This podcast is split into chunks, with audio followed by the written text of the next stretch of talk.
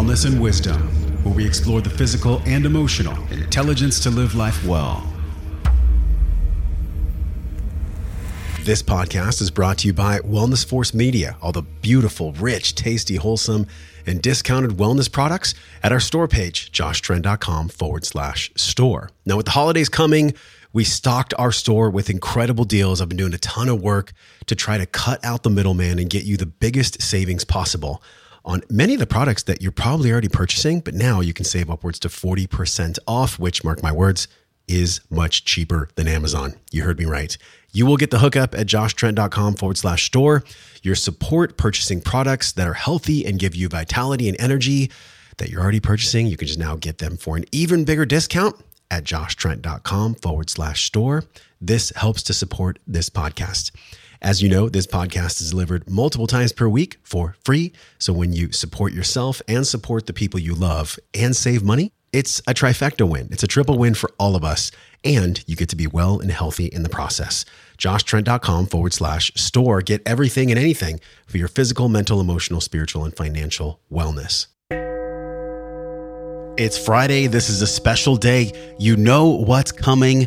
It's where I get to share one of my most favorite conversations with me as a guest. And this one is the ultimate bomb drop. This is from Adam, Justin, and Sal, and producer Doug over at the Mind Pump Podcast live in San Jose, California. Now, if you haven't ever heard a Mind Pump podcast, it's like playing tennis and pickleball on acid. And I mean that in the most fun way. I'm not advocating you take acid and play sports, but if you did, it would probably be as fun, as enjoyable, and as mind expanding or mind pumping as this episode you're about to hear. In this podcast, we talk about fatherhood. We talk a little bit about the dysphoria that's happening on a psychological level with society and men, and how we relate to women, and how women relate to men, and how we relate to ourselves, and the narrative that goes on inside of us, and so many things that take us out of the present moment.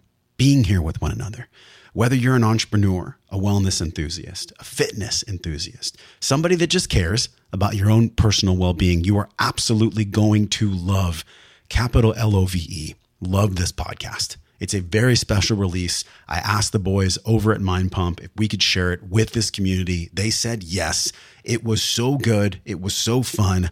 I flew in and flew out to do this episode. And I know you're really going to enjoy the fruit, the wisdom, and the knowledge that is shared here with you today. If you love this podcast, do me a favor, subscribe to the Mind Pump Podcast. This is my second, actually third, I think third time on the show. From my heart to yours, enjoy, and make sure you subscribe. Hit that button, subscribe, tap it wherever you're listening. Every single month, we give away free product, ninety days worth of Organifi, the red, the green, the gold, and so much more.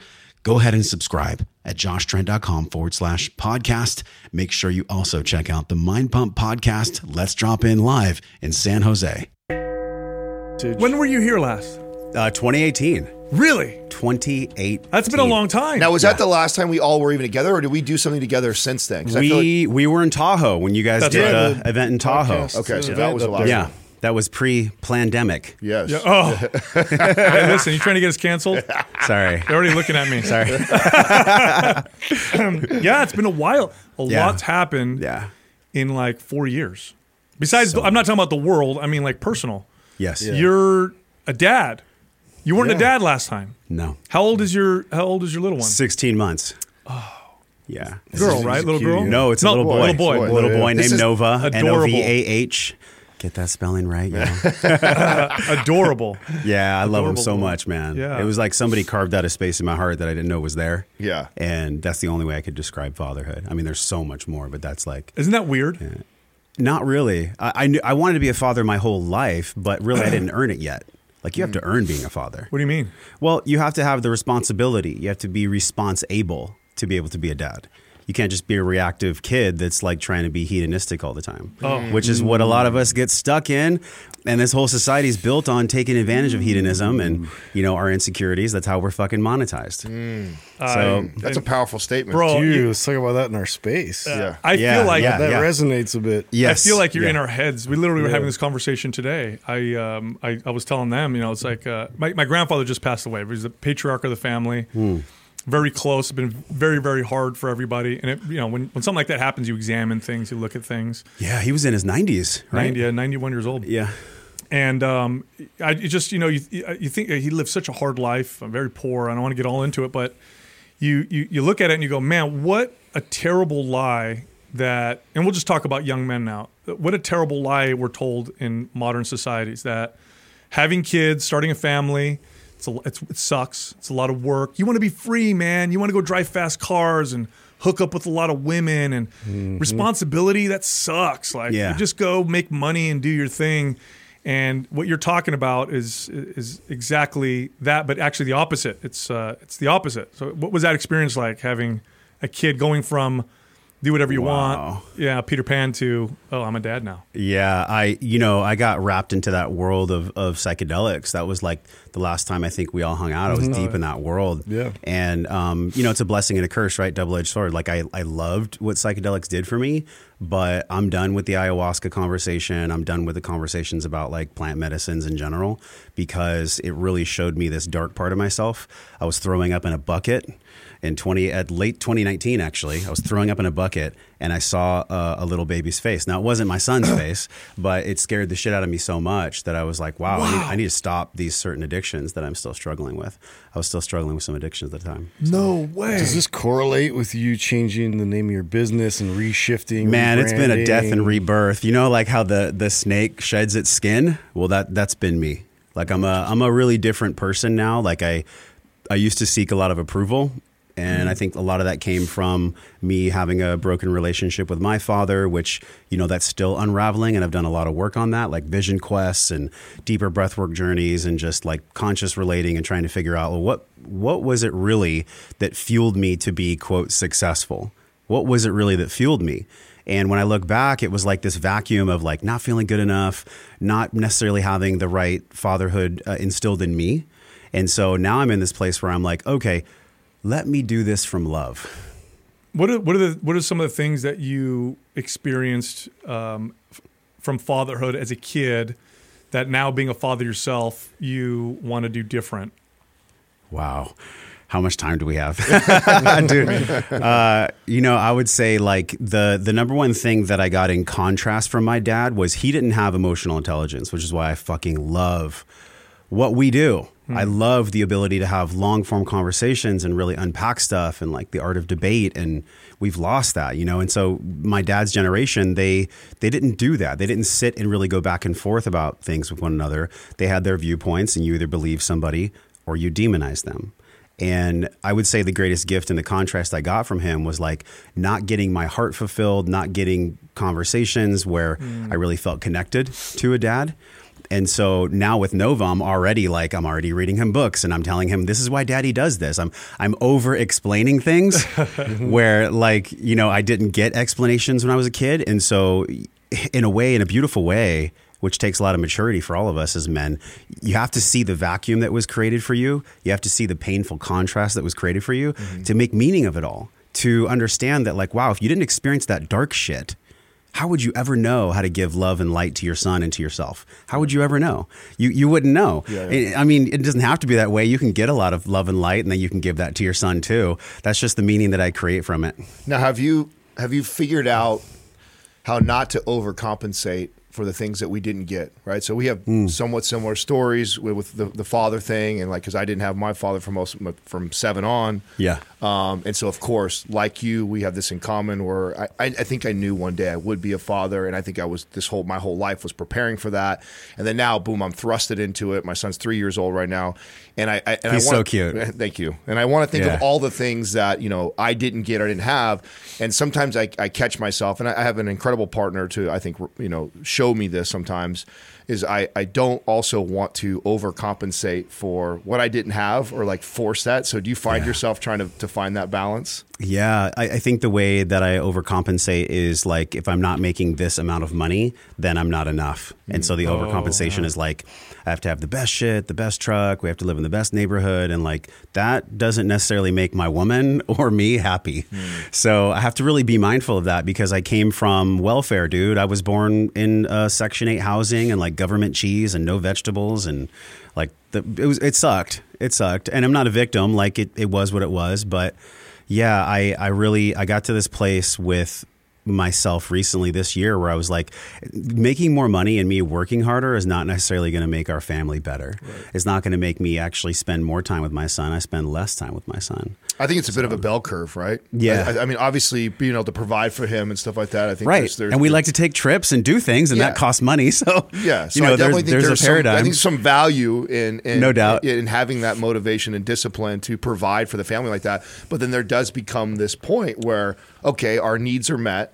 And then at what point do you go realize that like, oh, the more I spend trying to keep stacking this these chips or, yeah. or getting more, do I take away from him? You know what you brought up for me right now? My dad was always like, work hard. like, And, and that's a good thing. I sure. think we all should work hard. But there's also working smart. Yeah. There's working intelligently where you can like leverage affiliates and leverage business to where you're making money while you sleep. Yeah. And that's actually the most intelligent dad, is to be able to make money without him sweating from his brow all the time. Yeah. And and that's actually the world that I love and that I'm really mastering, is like, how do I make money when I'm sleeping? Because then when I'm awake, I can spend time with, with my son, with my son and with my woman. Like that's, that's a life worth living, dude. Yeah. yeah. yeah it's the, you know what it is, is that there's actual, I mean, there's real value in, in, in struggle, but I think as men, we can sometimes, and this happens with, I think with women too, in, uh, in, in many ways, we value the, the struggle so much that if it doesn't feel hard,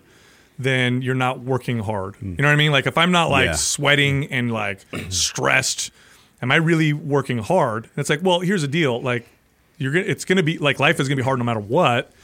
Work is a means to provide this these basic me- needs that you need.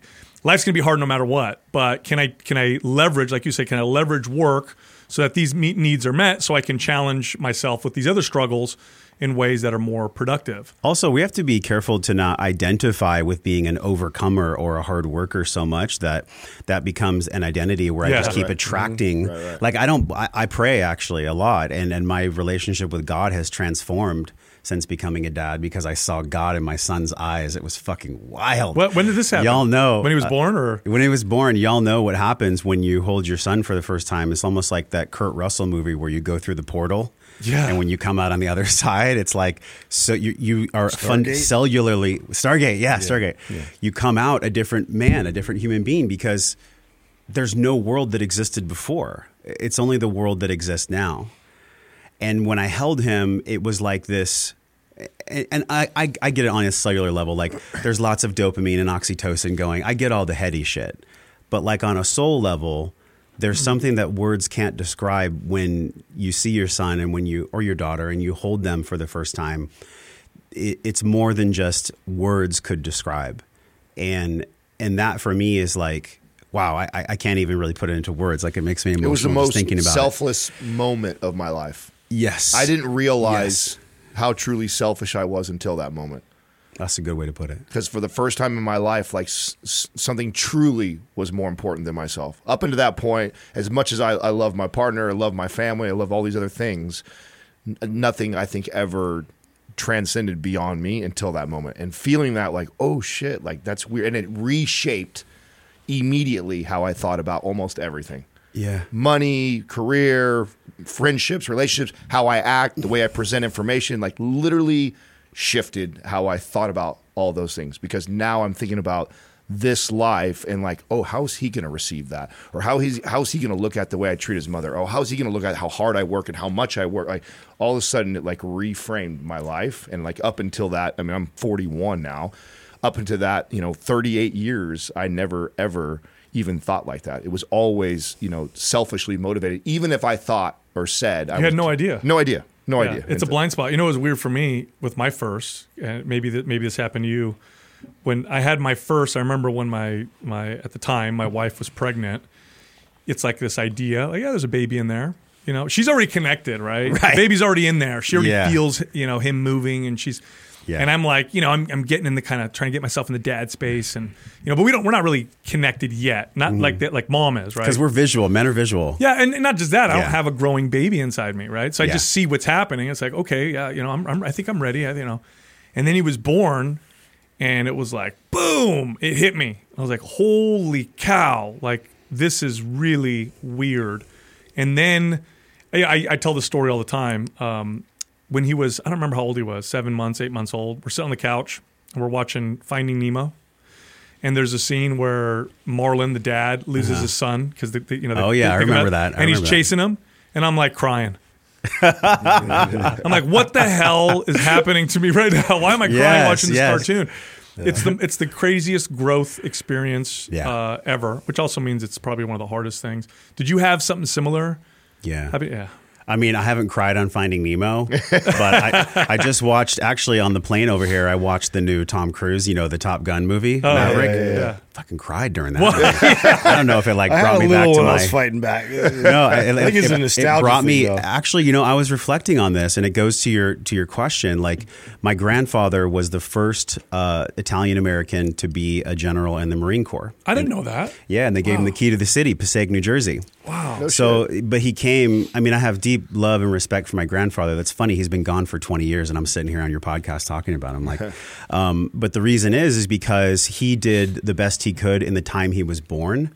And there's like a deep love there that lasts, you know, I still feel it now.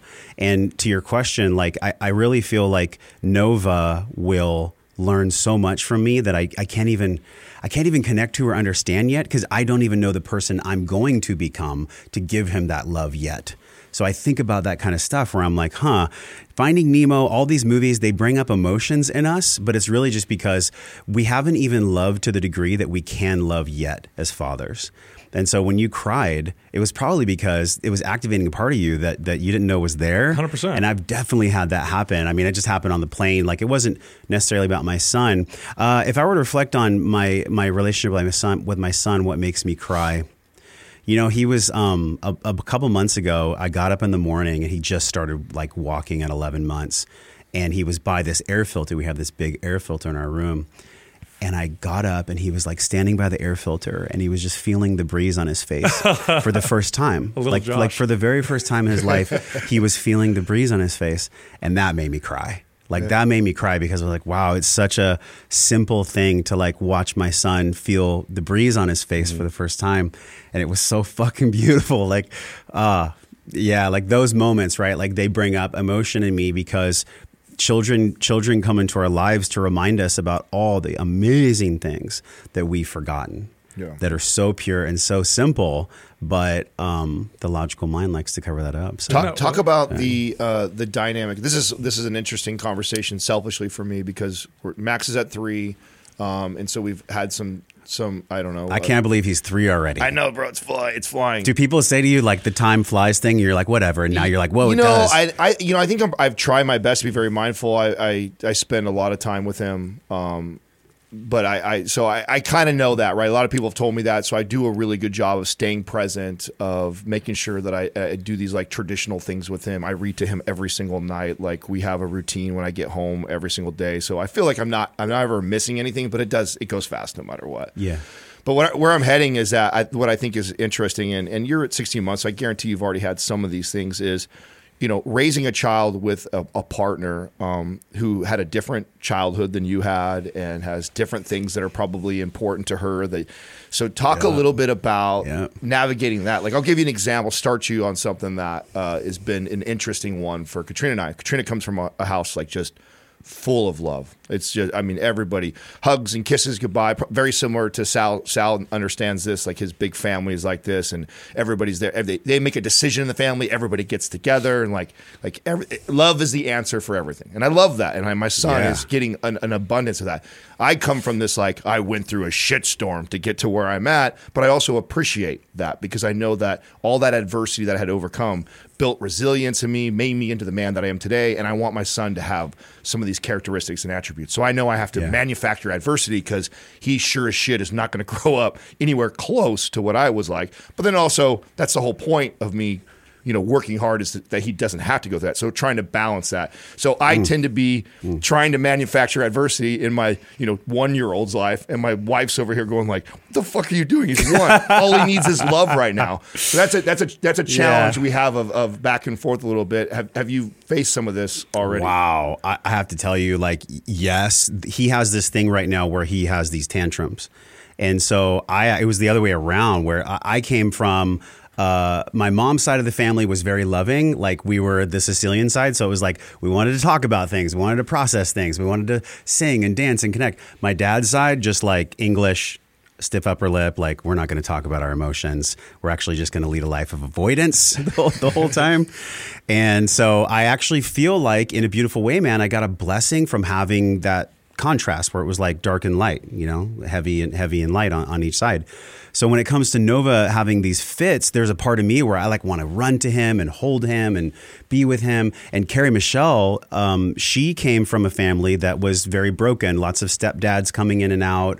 Uh, she has more of a tendency towards avoidance, although she wouldn't, maybe she wouldn't say that. She'd probably say independence. Independence. That's a good way to say it. Yeah. And I'm, I'm more of like, if you look at um, some of the work on attachments, I'm more of the anxious style of attachment. Oh, she's sure. more, she's more of the avoidance. So, so that's my work, is to like be in the security. And so is hers, which is honestly probably why we attracted each other, because like peanut butter and jelly go good together, even mm-hmm. though they're different. So with Nova, um, he'll freak out. He'll cry for like five minutes. And so she'll stand by him and she'll say, I'm right here, babe. I'm right here. You know, he's changed. He's fed. He's cl- he, everything's yeah. good. He's safe. And sometimes these kids, they do this um, where they just cry to get your attention. Sure. I don't, we don't want to reinforce in his brain that's, by the way, connecting more than a million synapses a day, which is so wild to think about. Oh, oh a baby's I just, brain. I just had this guy on my show that talked about it. Yes. Yeah. Oh my God. So, so it's hard. Cause like the, the nurturer in me wants to like hold him, be like, I got you. I got you, my son. Like, you're okay. But then also the father in me is already coming online to be like, you're okay on the ground screaming. Mom and dad are here when you're done. Like, we got you when you're done. We're here for you when you're done. So yeah. that's been really hard. Yeah, yeah. Uh, Cause there's like this response in me to like hold him, but there's also the father in me that's like, you know, I'm right here. You're safe. You're okay. Which is probably what I'm going to have to do for him at multiple ages as he goes through his maturation process. Yeah. Oh, totally. You know what it is? My wife's really good at that. Is she explains it really well. She's like, he's just learning how to deal with emotions. Yes. That's all. It's just it's just stuff he's never felt before. And yeah. as they get older, they, they start to get new emotions and new feelings. And it's just coming out. And as long as they're not hurting themselves or hurting other people, like, they have to be able to process through them while simultaneously knowing mom and dad are not going to chastise you for it, and they're there. And that's about it. She does and, a really good job. And also not save you and rescue every time you do that, because then you reinforce that behavior. Exactly. Not just reinforce the behavior, exactly. but make it feel like it's a dangerous, scary thing. Like screaming and yelling when you're, look, there's way worse ways he could process his emotions, right? So one, it's very appropriate. And again, this my wife's really good at this. She's like, it's really appropriate for a young person that age to express themselves that way. And if we rush to them, We make we, we reinforce that it's bad, it's scary, and this is not how you should be acting, which can actually make it worse. Rather than, you know, have your feelings, we're over here and it's all good, mm-hmm. and then when you're done, you know, come on over. So she actually does this thing with my son, because he'll he's he doesn't throw full on tantrums, he hasn't yet, but he'll get where he gets really you know really mad or scream or whatever, and now he'll stop because she's done this with him. It's so good, and he'll. She's done this with him. Let's breathe together. Okay. Oh my God, I love that. And I'm like, I saw this the first time. I'm like, he's one and a half. You got him to do that? Like, you're the best, you know? Because I want to do what you do. I'm like, let me save you yeah. from how you feel right now. You know what's cool? There's a book called Belly Breathe that I bought for my son because we were chatting a little bit about breath work. Dude, read that book to your kid. It's called Belly Breathe. Okay. It, is it a kid's book? Or? It's a kid's book. Oh, it is. But it uses like animals to teach kids how to breathe. Like, are you stressed? Are you hungry? Oh. Are you having big emotions? Yeah, yeah, which, yeah, yeah. which is really cool.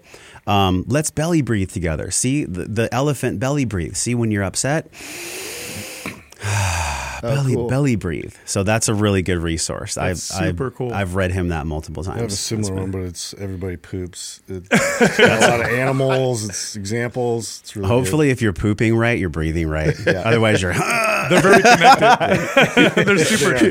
We have you're this holding. one. We have this one. I think it's called "I'm So Mad." And it's about this little kid, uh, it's like little character that just gets really, really mad. And yeah. so you're it's like you're talking about the feeling of anger and what that looks like, and you know what what's appropriate around it. So these these books are really valuable. You know, you when we first met you, you were your your show, your podcast, the work you did was very much around growth. Yes, it was it's from day one, very much about growth. Growth as a human, personal growth, business growth, whatever, just growth. It's still that way, but it's different. Yeah. Like what's what are the big differences now? Well, you were heavy heavy tech when we yeah. like, you were heavy. Yeah, tech. I was hosting panels at C E S and deep in that world with Justin back in the day. Yeah, man. Um, we were in it. And and that's great because everything we do is an amalgam of who we are today, and so it's it's all good, it's all experience. But I will say that I was really just in a place of trying to figure out whatever my audience or the market wanted and kind mm. of scrambling instead of what fucking Josh Trent really wanted to do from his balls, from his root chakra. Like, yeah. what do I want? Because I'm just going to do that and it's going to be more light and free and people are going to like it or not. Mm. And so um, we actually did a, a small mushroom journey, Carrie and I, on New Year's Eve, twenty twenty-one. And I had been feeling for like a year, you guys, you know, my the show Wellness Force, that name Force, it has an etymology of like constriction, like the word force. You can't trust it. It's like a fucking stallion or a, a tsunami or something. Like force is really powerful, but it's not trustworthy, the word force. Mm. And if you look at Hawkins' work, Power versus Force, he talks about the the real difference between power and force. Uh, power comes from a place that there's trust and there's vulnerability and there's leadership. Mm. Force comes from a place where you're just trying to uh, coerce someone else yeah. to do whatever it is Tyranny. You want them to do. Mm-hmm. Tyranny, like what we're experiencing now with the big fucking theater, the health theater we're all in. So, so I'm I'm reminded of this because I just turned to her and I was like, babe, I just feel out of integrity. I don't feel like my brand is who I am anymore. I'm just like not myself. I don't feel good. And she's like, well, why don't you just replace the word force with wisdom? And mm. I thought, oh my God, like you ever have one of those moments where like something just locks in and you're like, that's it. Like yeah. that was it. So I, you know, that name was already taken. So I, I, I really thought about what is it that I do and who is it that I am in the world? I, I've always had this question since twenty fifteen when I started the pod, like, how do I live my life well? How do I actually live my life well? And that came from a sincere place because that was a question I was trying to answer for myself and just share that question with everyone else. And really on the path, like having mentors like Scott Jackson and, and Paul Check and just all of our, our homies in this world, like I really started to feel like, wow, I'm integrating a lot of this knowledge and it is who I am now. Therefore, I am wiser. I have more wisdom. So Wellness and Wisdom is the podcast. And I thought about like, okay, I took Paul's model of the quadrant, mental, physical, emotional, spiritual, and I actually added financial to it. And I created my own model, which is the Wellness Pentagon. And the Pentagon is what we all signed up for here in the world, dude. If we're not nourishing those five things on a regular basis, we're not going to be healthy. We're not going to be available for our children or our women or just, or even the women listening, for our men, anyone.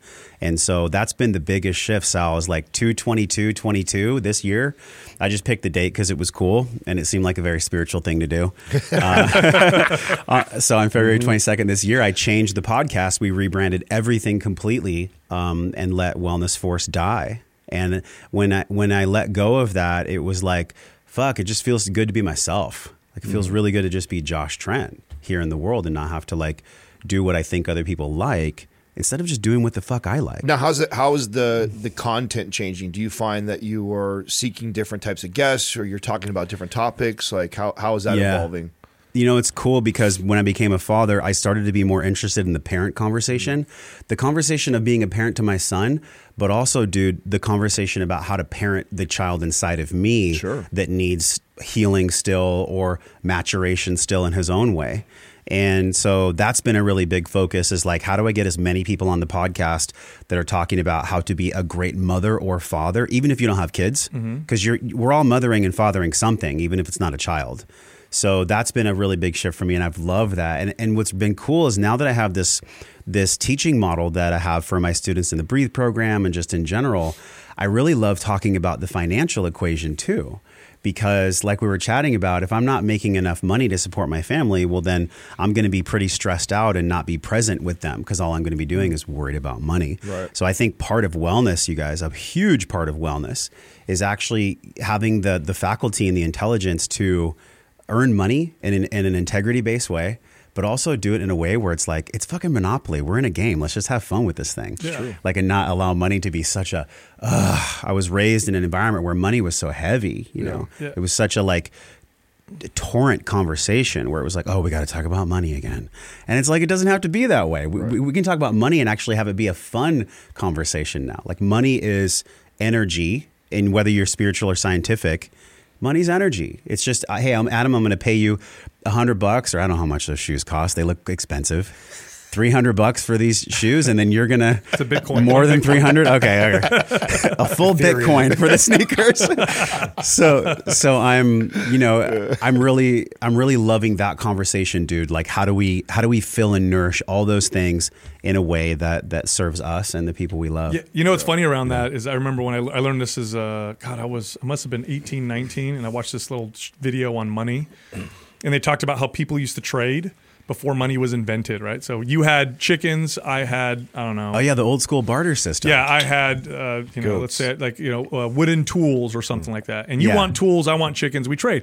Yeah. But what if I want chickens and you want a wagon? And I don't make a wagon. Well, you and I can't do business. So money just represents trade and allows people to trade mm. with each other, whether they have something of value that the other person wants or not in yes. a physical way. But what you're talking about is just health. It also allows you to buy time, which I think is one of its most most valuable assets. That's it. To me, to, that's what I've learned about yeah. that making more and more money.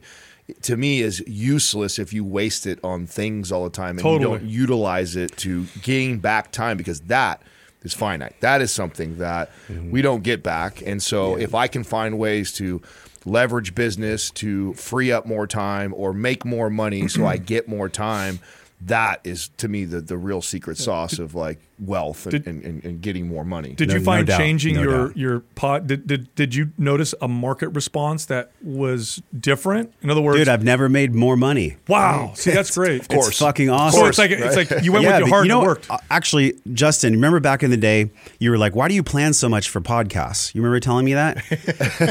And he's like, he's like, don't listen I, to me.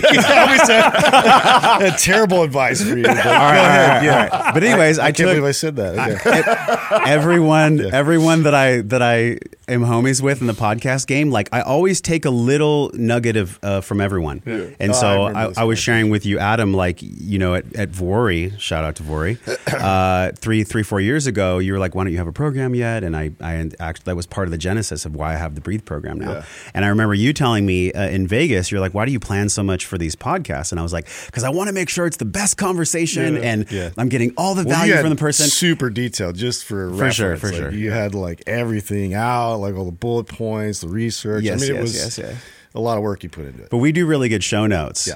And anyways, the, the reason I'm saying that is because there's a there's a part of that that was the old representation of that word force. Hmm. Where if I'm going to interview Sal or, or Justin or Adam, I got to make sure I know their fucking family history. I yeah. got to know where they were born, what kind of sweater they wore in high school. Yeah. Like, you know, I got to know all this shit. And it's just not the case. It, it's actually... and this is for all of us, a hyper control or hyper preparation is actually a lack of trust in self. Mm-hmm. Ooh, that's interesting. Mm-hmm.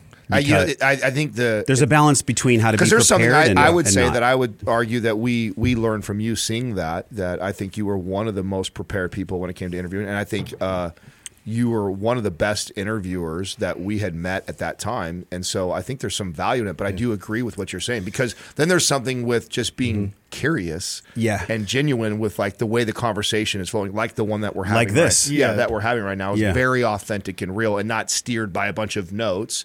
So I do think there's like this kind of happy happy medium of it's like it's more oh. engaging when there's interest there that's yes. just natural, right? And it, but it, at the same time, if you do put the preparation in, it allows for moments if if you're flexible in the conversation, you can, you know, have a little bit more content to put into it. But I do I do I guess my my thing was that I, I felt a little rigidness, I think, probably when we talked sure. before. Yeah. Yeah. And I appreciate that, because honestly, that was the old part of me, the, the force in me mm-hmm. that was really seeking wisdom.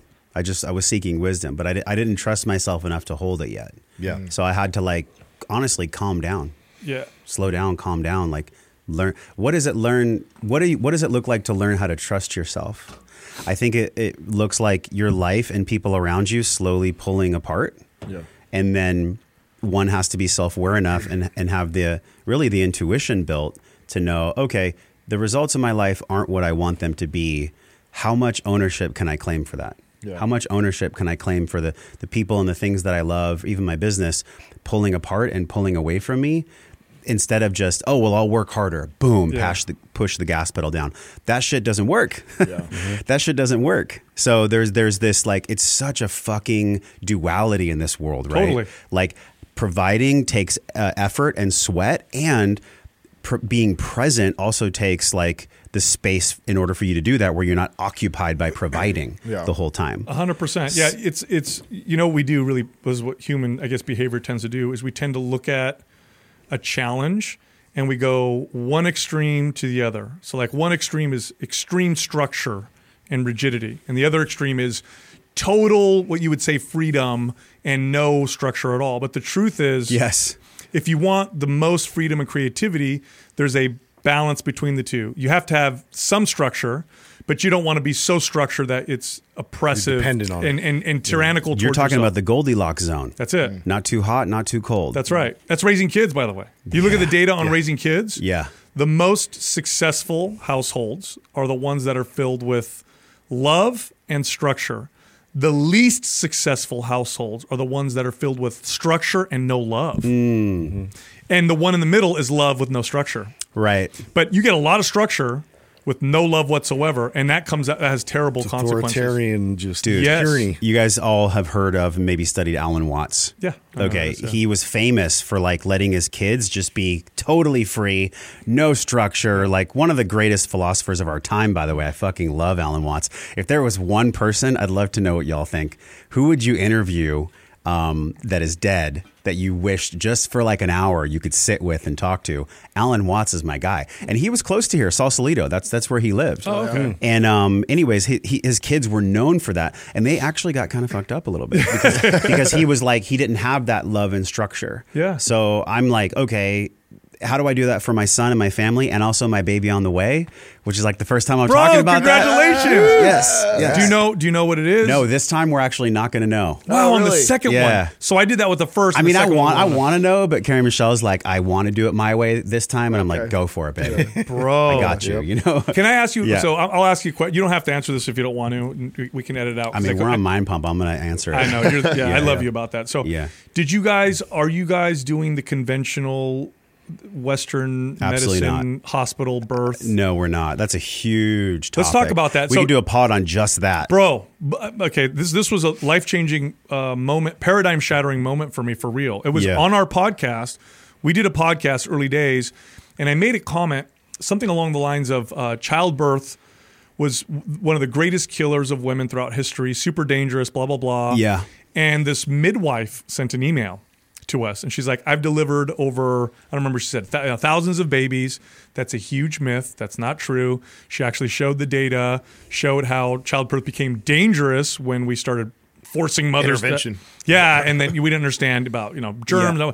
Anyway, and it blew my mind, and I said, well, yeah, that makes a lot of sense. And then I watched The Business of Being Born, which I'm sure you watched. Dude, you got to watch that and American Circumcision. Have y'all seen that? No. no. Fuck. No. So That'll did you guys So did you guys have the first one? Like No. Like, so, okay. so Carrie is very strong about free birthing. And free birthing is uh, basically where you just have the baby in, in the most natural way without intervention of any kind. Which, like, in the beginning, like, I had to really, and that's that's a big part of, like, my maturity is, Were like, you scared? I, I was scared as fuck because, yeah. you know, my, my paradigm was like, oh, you have the baby in the hospital. And that was just what I thought. Yes, you know? Me too. Yeah. But with all of our education around and our awareness around, like, the broken model of pharma, insurance, and medical and all the things that we know, I don't know why I never made the connection of like, oh, well, that's probably corrupted too. You know, I, I don't know why I didn't think about that. It's just out of sight, out of mind, you know? Mm-hmm. So, so when, um, unfortunately, like we, we had everything planned to have a home birth, and unfortunately it didn't work out that way. We had to go and, and have an emergency cesarean, which is like forty percent or more of women, by the way, have cesareans. Isn't that wild? It's wild, but it's actually because, and a good resource on this is my buddy Nathan Riley. He's an O B G Y N that helped us when we were in the NICU. He actually was uh, the one that delivered Paul Check's baby. He delivered mm. Zoe. Oh, okay. And so Paul connected us with him, and, and he helped us when we were in the NICU navigate a crazy world, honestly. It was fucking terrifying, to say the least, ten days in the N I C U. It was it was very traumatizing to her and I both. So we don't have, we don't want to have that anymore. So it's actually, like, in total honesty, her and I being in more harmony about the birth process. Her and I being in harmony, which is essentially looks like me supporting everything and anything she wants to do, because it's her body and she's the one birthing the child, and there's nothing for me to be afraid of if I trust in the mystery of God. Also, and I'm so glad, I mean, you said that so well. Also, um, the adrenaline and fear yeah. stop the process.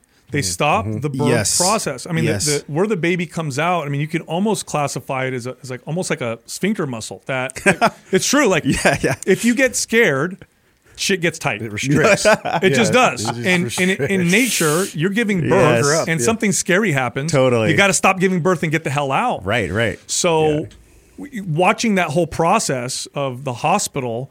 You, you know, oh, I'm. This happens to so many. You guys women. Had to do hospital, or you so didn't? so so the, the the we were going to do a home birth, and she went two weeks past, and the law says you can't. Isn't that home. Fucking crazy? It's ridiculous. Yeah. And we experienced. What the fuck? We literally experienced the sequence of intervention and how each one intervention leads to the next, leads to the next. Like, we got there, she's in labor. Obviously, you show up, fill out this paperwork, hook you up to these machines, test you. Oh, labor stopped. Well, yeah. Of course it did. You just you, she's now out of that space, and she's kind of yes. like a little afraid of like yes. what's going on. The anxiety starts to rise. We went home, went back. It's not moving along fast enough. Oh, let's throw some Pitocin, which causes much stronger, sure. much harder to bear contractions. Were they mentioning the fetal heart tones and all that too? So we're doing that, and it hurts like crazy. And oh my God. And they're testing her and testing her. And oh, you went backwards. The cervix actually starting to close a little bit. Now look, now hindsight, yeah, of course. You're terrifying my wife with all this stuff that you're saying to her.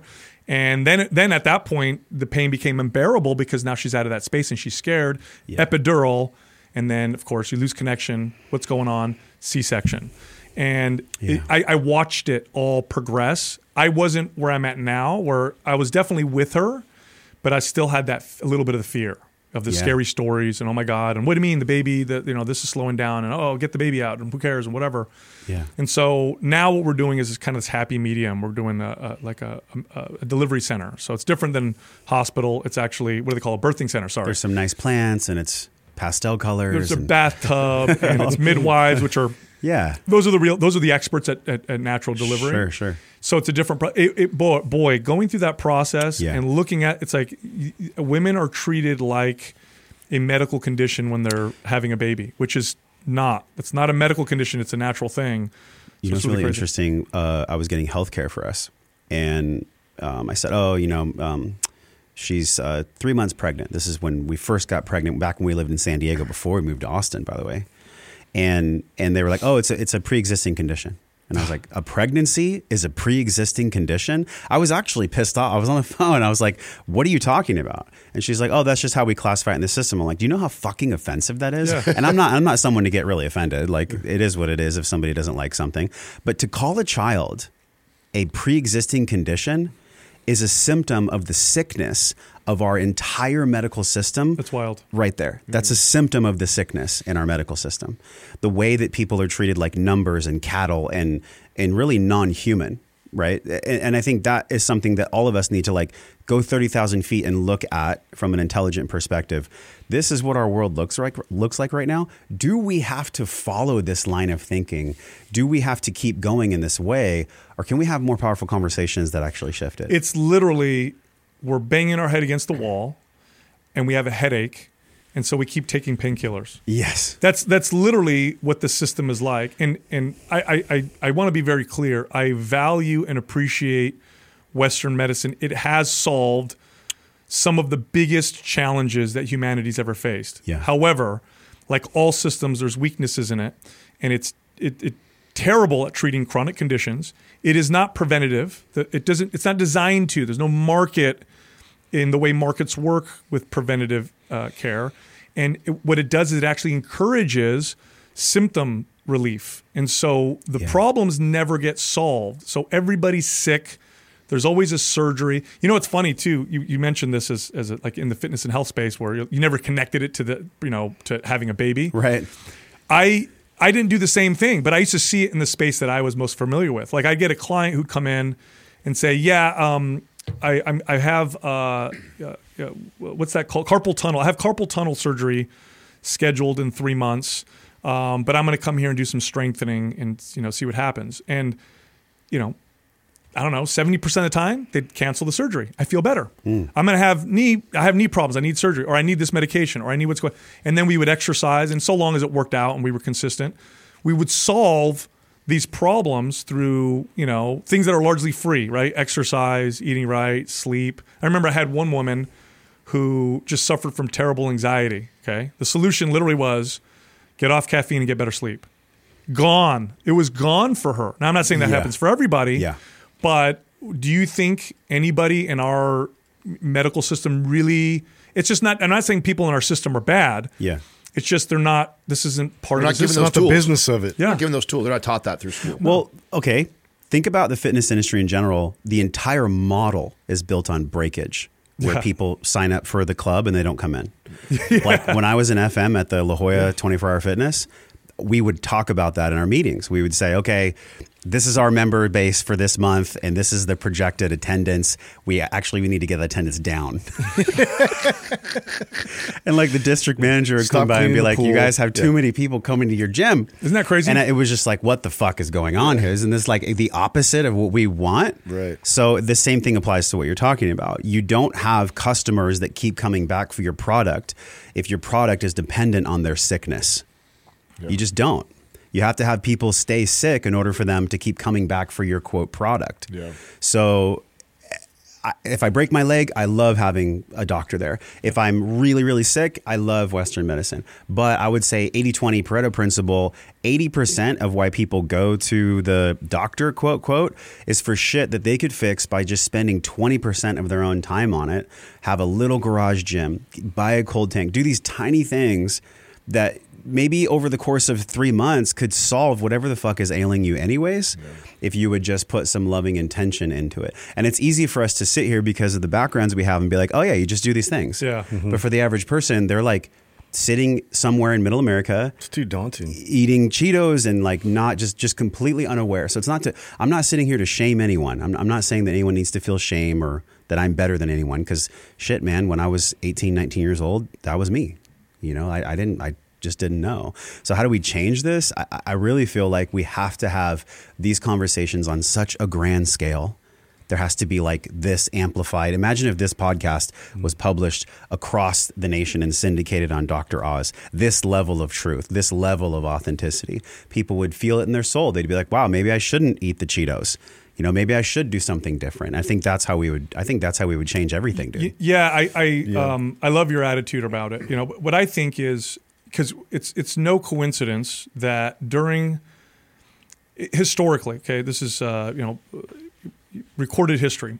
During the most prosperous time, we have more food available to us. People don't die of starvation in modern societies, at least in comparison to overeating. Right? It's like way different. Okay, we've solved um, the, we've solved a lot of our problems. We're getting everything we want. What we think we want. And it's no surprise that we're more depressed and more anxious than ever. Oh my God. I mean, this is such a good conversation. We're we're yeah. we're worse. We're getting worse and mm. we're getting more of what we think we want. So my theory is it's going to reach a breaking point. We're going to get to the point where our innovation and technology is going to get so good where we're going to have pleasure, food, I'm going to have a pill I could take that keeps me from that keeps me looking good. I'm going to ha- all these things, these buttons I can push. I don't have to really exert myself. And then we're going to be sad. And then we're going to be like, okay, I give up. Yeah. Maybe the answer is not in all this other stuff. Maybe it's in this old wisdom shit that was a lot of work. You know, maybe that's what's going on. That's kind of my theory about it. So I don't know. I hope we don't go too far. Yeah. No, it's funny you mentioned that because this kind of falls in line with the whole technology conversation in general. Of yeah. Like, you know, I was so excited about breakthroughs and so excited about ways to present people with solutions for a lot of these like problems that we see. Like, oh, you can't adhere to this.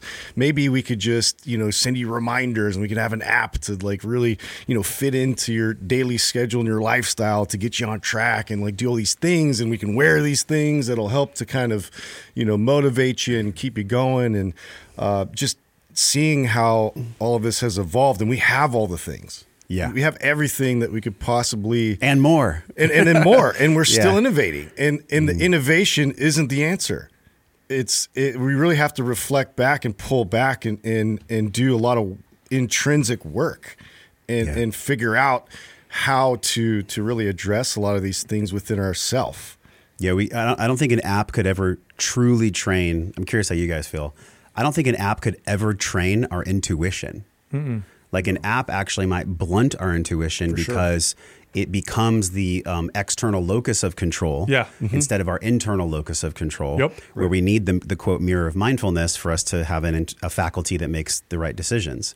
And so I don't know if that's ever possible. Could an app make us intuitively stronger? I don't think so. Yeah, I, I think you would have to, you'd have to use it in a way to enhance the W- wisdom building process. So like you could get yeah. a lot of information, but that's not going to give you knowing, right? Yes. So I could have tons of information. Which for example, have. for example, C G Ms, right? Continual glucose monitors, like really amazing that science. That is actually a pretty good one. Yeah. Well, and here's why. Especially if you look at Rob Wolf and what he's doing with yes. it. Yes, yes, exactly. That shit's amazing. Yes, so I have a, con- yeah. let's say I have a continual glucose monitor. Amazing science. I could see how my glucose responds in real time to not just food, but emotions and behaviors and all yeah, that stuff. Yeah. Now, if I don't connect those to behaviors and actions and then don't work with my behaviors with that new information, it's nothing. Yeah. It means nothing. And if I just become dependent on the on the button and the information, it really hasn't improved my health. It really hasn't helped me at all. So the information is good, yeah. but it doesn't guarantee at all that you're going to become wiser or or develop that intuition. That's how I feel about the... Uh psychedelic journeys like we talked about mm. earlier. I mm. mean, uh, can be amazing breakthroughs through it, but if you get so caught up in trying to chase the breakthroughs all the time and you don't actually put the work in the message that you're receiving from it, you're just getting high.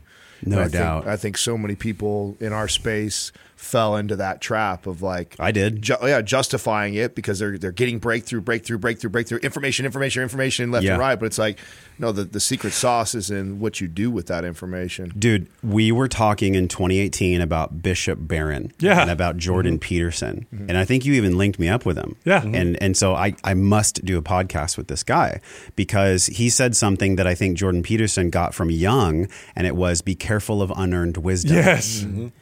When it comes to psychedelics, be careful of unearned wisdom because that shit can bring you lessons that are so heavy, you might not have the emotional strength to carry them. one hundred percent. And then you'll drop them and be like, that's not what I'm going to do. I'm going to run to another ceremony. I'm going to go sit with Mother Ayahuasca again and like, you know, be healed. Yeah. Meanwhile, your ego already got scared of the lesson and the wisdom that it was brought to. And so it wasn't ready. It wasn't ready. We can't rush anything in life, man. We just can't. Yeah. Like, you know, you know what's funny? Our, our, we're making fun of our space a little bit, but here's why I like our space also. It's, uh, I've said this so many times, it's it's such an unassuming vehicle for growth, for personal growth. Psychedelics or? No, fitness. Fitness, yes. Yeah, because yeah. Y- you're going into it and you're like, I just want to look better. I want to have nice biceps. I want to be sexy. Now, if you quit, that's all you got out of it, or you got nothing, right? Yeah. But if you stay with it, and you stay with it, and you stay with it, and you stay with it, eventually you're like, I got to learn acceptance, uh, uh, struggle. Wow, that's mm-hmm. where I get a lot of the value. Oh, wait a minute. Uh, health isn't just about fitness and diet. I got to look at the spiritual side too. And oh, there's health around how I treat my finances. And my yes. relationship, oh my God. So if you stay on it long enough, you are forced. So that's why I think our space can be so funny because you see these fitness influencers who you can tell they're they're early in their fitness journey and then they get past the, they get past the, oh, it's just about how I look. And then they move to the, oh, I'm going to have crystals and ayahuasca. and because they're seeking. It's a natural progression. Yeah, they're yeah. seeking the growth, right? And so it's like this learning process. You see what I'm saying? Yeah, I do. I, I'm like, because I, I came from Encinitas. And, and yeah. you guys, well, you guys know where the Vori play, like, it is so hyper spiritual there. This is what J- why J P Sears is so popular yeah. because he w- started great. making fun of how yeah, uber yeah. spiritual people That's were. Right. And and I love that because any time that a movement of any kind becomes a zealot or a dogma, it's usually time to like let go of that in yeah. some way. Yeah. And and I and I really feel this when it comes to our, our spirituality conversation. how how can we actually live a spiritual life? I think the only way we can live a spiritual life is to is to know God from experience. And I don't mean a bearded dude in the sky. I know you've had your journey with like mm. Gnosticism and then even atheism at some point, right? Yeah. So I'm maybe y'all can talk about this too. Like like God is such an overused term. I don't think anybody really understands what God is because they've never put in the sweat and the blood and the tears to truly actually know God. Yeah. Like in order to know God or have a spiritual a part of your pentagon that I teach, like mm-hmm. if you want spirituality, you actually have to know what it's like to meditate and pray and cultivate stillness. And all these things are not something you can get in a book or from an app, or yeah. you actually have to really put in the, the time and the work, and, and it only comes from experience, which is time, which yeah, is time. Two things that, that moved me in that direction. And, uh, and I've read about this too. And I think it's so brilliant. The, the people, atheists tend to know more about spiritual practices and religions than uh, people who just kind of like don't care. Right. So you think if you're a real atheist, real atheists, they are actually searching. They're yes. constantly searching and search. That was me. I was a, I was an atheist mm. and I was stout. I was like, this is what I, this is it. But I was always searching. I was always searching, searching, searching. That's what made me at first an atheist. But eventually you search hard enough and then you, you encounter certain problems with your beliefs and certain things. And we don't have to necessarily get into that, but that, that was one. And the second one was, the things I learned in fitness apply to everything. What do I mean by that? What I mean is, if you want to lead a fit and healthy life, you can say, well, I, you know, I value it, you know, and it's definitely a good thing. But then you look at the person's practice. It's like, when do you work out? Ah, you know, I don't, I don't know, kind of when I feel like it, or I, I don't know, I, I kind of don't, or whatever. That's where you can tell, right? So yeah. spiritual practices require practice. They require routine. So for some people, that means going to church. You know, praying on a regular basis. Like, it requires a practice because you develop it. It's a skill like anything else. And knowing God requires that kind of practice where you make it a priority, not just, yeah, it's something I value. I can't understand how any man or woman could be an atheist and have a child. Uh, I really don't, because the mm-hmm. level of non-explainable emotion yeah. that one feels as a parent, I just don't see how it's possible to say, well, I created this being from all of these billions of processes inside of my body, and it came out where I forced it through a hole this big, and now the child is this big. All these fucking radical things. How could anyone not honor the mystery of that? And you don't have to call it God. You, you just can, ignore you. People ignore it. And they, they just ignore it. The, the narrative, you know. That's what it is. Yeah, you know, you just ignore dude, it, dude. The last thing I'll say on that is, and I'm and I really want to know what you guys feel. Atheism, its core argument is we don't know, right? We yeah. don't know, which maybe that's Gnosticism in some way too, but atheists are very like, nope, there's no. So they're using the fact that there's no hardcore proof of God to not believe in God. Well, on the other side of that, yeah. I believe in God. I, I don't consider myself a Christian, yeah. but I consider myself a, a, a man of God. And it's because I've had experiences in my life that have given me proof proof enough to know that God is real for me. But I find it fascinating that people who are atheists, their logical framework for the fact that there is no God is that they need proof for God to be real. So with that construct, they're actually denying the other side of it, where if you need proof that God is real, how could you show me proof that there's not? It's the it's the argument that it's like the snake eating its tail, keep the, searching, the cart before the egg. Keep searching for the proof. Exactly. And eventually you'll run into the same problem I did, which is I would, I did, I had to become open-minded first though. And so to become open-minded required me to go, all right, f- okay, fine. I don't believe that there's a God. I think it's all made up, but, um, I do believe in evolution. Mm. And what I mean by that is not just biological evolution, but evolution of ideas. Yeah. So I'm being a little arrogant if I think that I'm so much smarter and wiser than all of human history, right? All of human history for thousands and thousands of years. This has been not just an important part of us. They've identified a God gene. There's a part of our brain that needs this. So I said, okay, there's some value here. So let me be open-minded and let me see what the value is. And then I look at successful societies, uh, not just in terms of wealth, but like, you know, we talk about things like treating people a particular way. Like, here's a crazy idea. This is really, this is the one, this is the one idea that got me to go, all right, let me look at the value here. It is one hundred percent unreasonable. It is unreasonable and unnatural to look around at everybody around you and say, we all deserve the same rights. We all de- we all are born with inalienable rights. We all deserve to be treated a particular way. That's a crazy thought. It's not reasonable. Look around. There's tall people. There's short people. There's strong people. There's wealthy people. There's poor people. Smart people. Dumb people. So what's more reasonable is to look around and say, yeah, I, I'm better than you. I, I'm going to make you do what I want, or I'm I get this and you don't. And this is that's uh, that's reason right there. So I said, where'd that idea come from? Where'd that crazy idea come from? It came from the idea of God. Huh. It came from the idea that God created all of us in his image, right? This is what the Judeo-Christians would say. Mm-hmm. And I'm like, that's a brilliant idea. That stood the test of time. Let me look at some of these other things that they say, and let me be open-minded because they obviously have some value. And that searching eventually took me to a part, a point that you're going to eventually reach with this, which is faith. At some point, you have to take the leap of faith. So at some point, you're like, okay, I've got all this evidence. The next step, this was the hard one, but the next step is, okay, now I have to believe. Not at some point. You're thing. already there. Yeah. You're either you, you either have faith that you believe the opposite. You, you have faith in both sides. That's true. so you you because we can't prove either way. So exactly. So it's you're actually no different. You're actually way more alike than you actually realize. That's such Here's a good the point. simpler thing yes, for me. Yes. So I've obviously been, you know, in and out of church and religion my whole entire life, and uh, of course I I've grew up okay. in the science community. Um, here, here's the most simplest thing that I I put the piece together. I'm forty-one years old. I've never in my life been a happy atheist. Yep. Swear to God. Terrible. That's terrible, but tr- I mean, it's a fucking truth. Even yeah. Sam Harris, there's like this Sam, and I interstitial to Sam Harris. tension in him. He's one hundred percent so intelligent, but like he's just unhappy. You could tell. Yeah. You can tell. Hella it's, smart, it's, though. Yeah. Yeah. I, and I listen to Sam Harris. I like some of his stuff, yeah. for sure. But just unhappy, dude.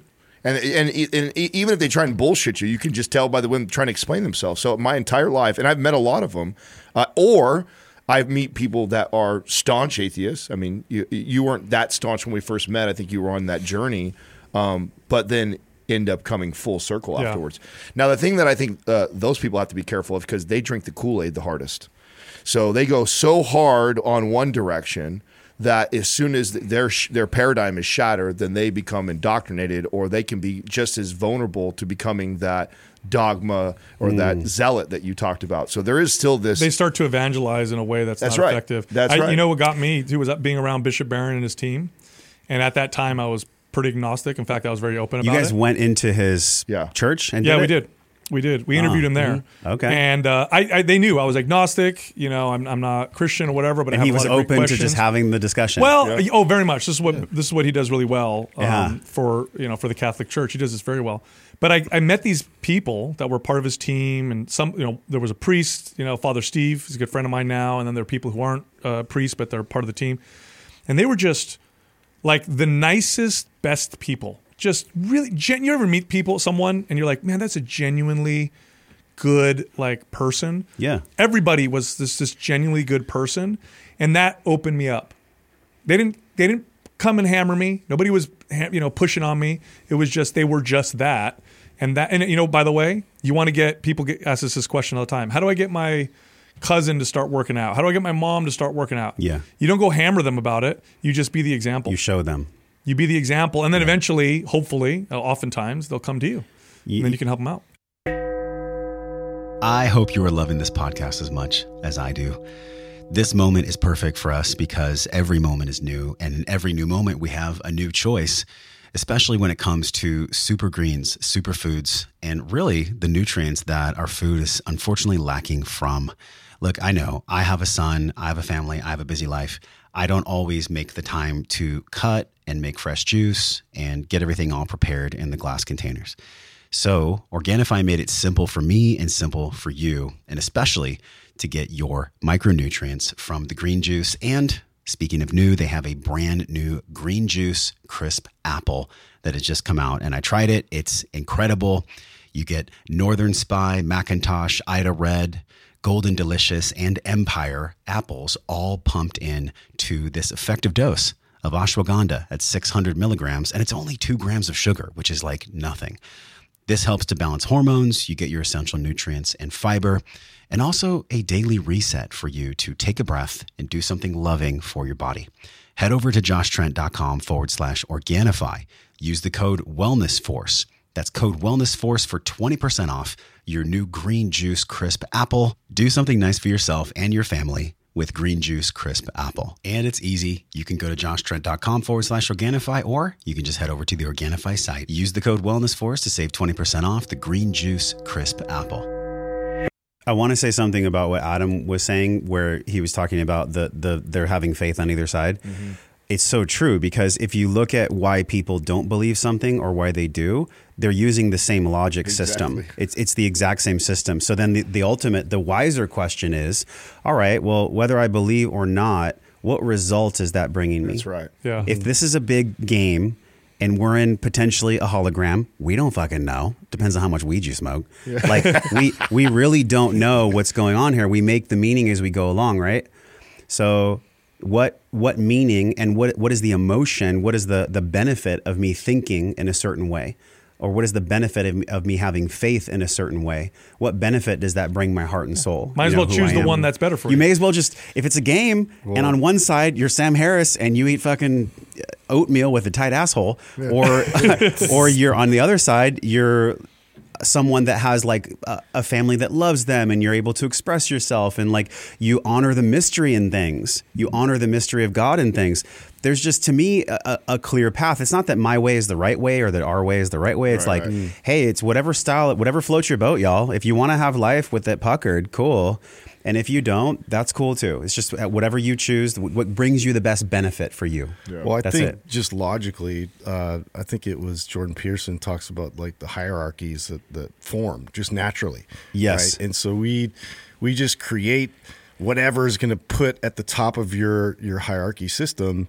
That's going to be your, your God. It should be something unachievable, in a sense. So that way, you know, it, otherwise what happens once you get to the top of your system and you achieve that, like you lose all your purpose at that yeah. point. And to be able to have that just as a value system and have it be a moral guidance and something that's like, you know, we're, none of us are perfect. We all know that. There's no way you can be perfect, but why not ach- try to strive and achieve in that direction? It helps you kind of steer your course a lot more effectively. You, you, no, you I worship mean, something no yeah, matter what. Yeah, that's right. You're worshiping, You're worshiping something, something no need, matter what. And yeah, if, power, and the, sex, whatever. And this is also mm-hmm. why I think, in my experience, all the atheist people I've met are some of the most unhappy, because they inevitably, if they don't believe in God, they have chosen a different path. Whether they think they realize it or not, they are worshiping something else. Their actions show it. Money, power, you know, honor, uh, oh, yeah, pleasure, honor. Those are oh, the yeah, ones. all the all these these things that they're chasing, and what they real and, and some of them spend a good amount of time trying to get to it, but the ones that do actually reach it, you find out they go, oh fuck, this isn't what I thought it was going to be, and they're mm-hmm. unbelievably unhappy, and then still now floundering around trying to figure out, oh, what do I chase now? And it's and and that's where I feel like you get the even like the crystal chasers, like they're deep down, it's in us to. to seek that, you know? And and I think it, the longer that you deny it, the the longer you're going to be unhappy, the more you're accepting and open to, like, maybe I maybe I don't fucking know. Maybe I haven't figured it all out. yeah, maybe yeah. I'm being a little arrogant, yeah. thinking that I have. Yeah. Uh, to go even more deep spiritual, maybe we can go in this rabbit hole or not. It's up to y'all. The the Brahman is like this term that Alan Watts uses, and it's to describe God or the or the all, the all. Right. And he said that when you think you know Brahman, you do not. But when you think you don't know Brahman, you know Brahman. Mm. So when you're when you're humble enough to know that, like, I don't really know exactly what's going on, and that that humility plays out in my life, it actually affords me more peace when I have humility. But that humility is based on, I don't know what's going on truly. So instead of having mastery where it's like, I know what life is about, I know what this is about, it's like, that's a very... That's a very forceful way of living. Yeah. And I think we're we're caught up in a society now that is on our phones, like it, it's being monetized. Like certainty is being monetized. Attention is being monetized.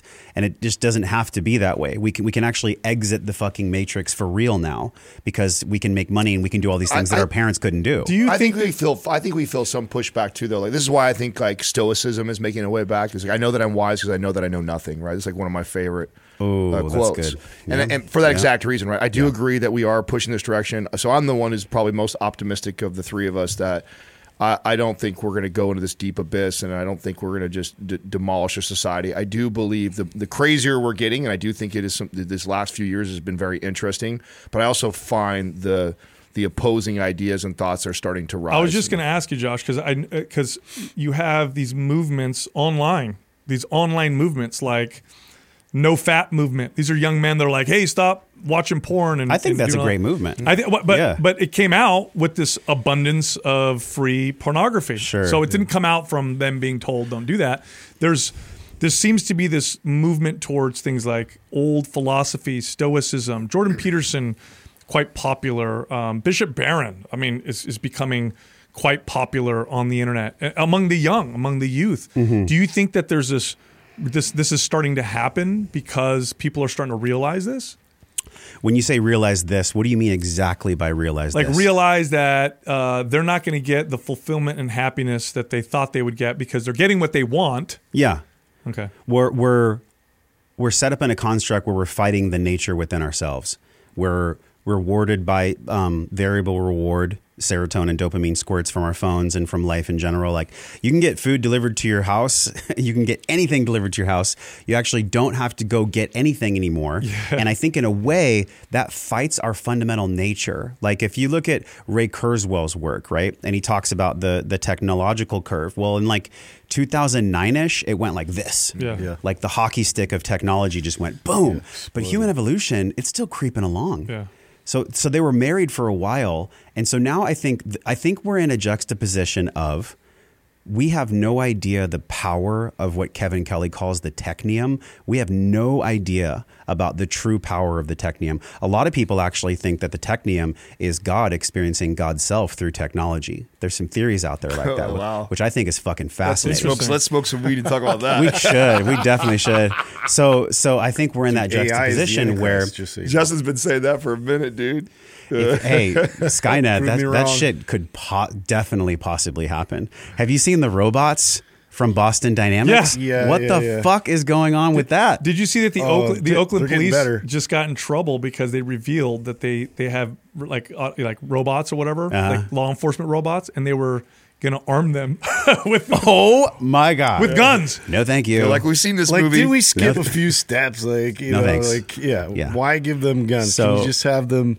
You know, with cameras Dude. first. Okay, so to to go back, I think th- that hockey stick went up. We're still creeping along. We're still like ancient knuckle draggers. If yeah. you look at our D N A, the haplogroups in our D N A. We're the same. So I, I think th- at the core of your question is the answer itself. The, the nature inside of us needs to unfold at the pace it was meant to unfold.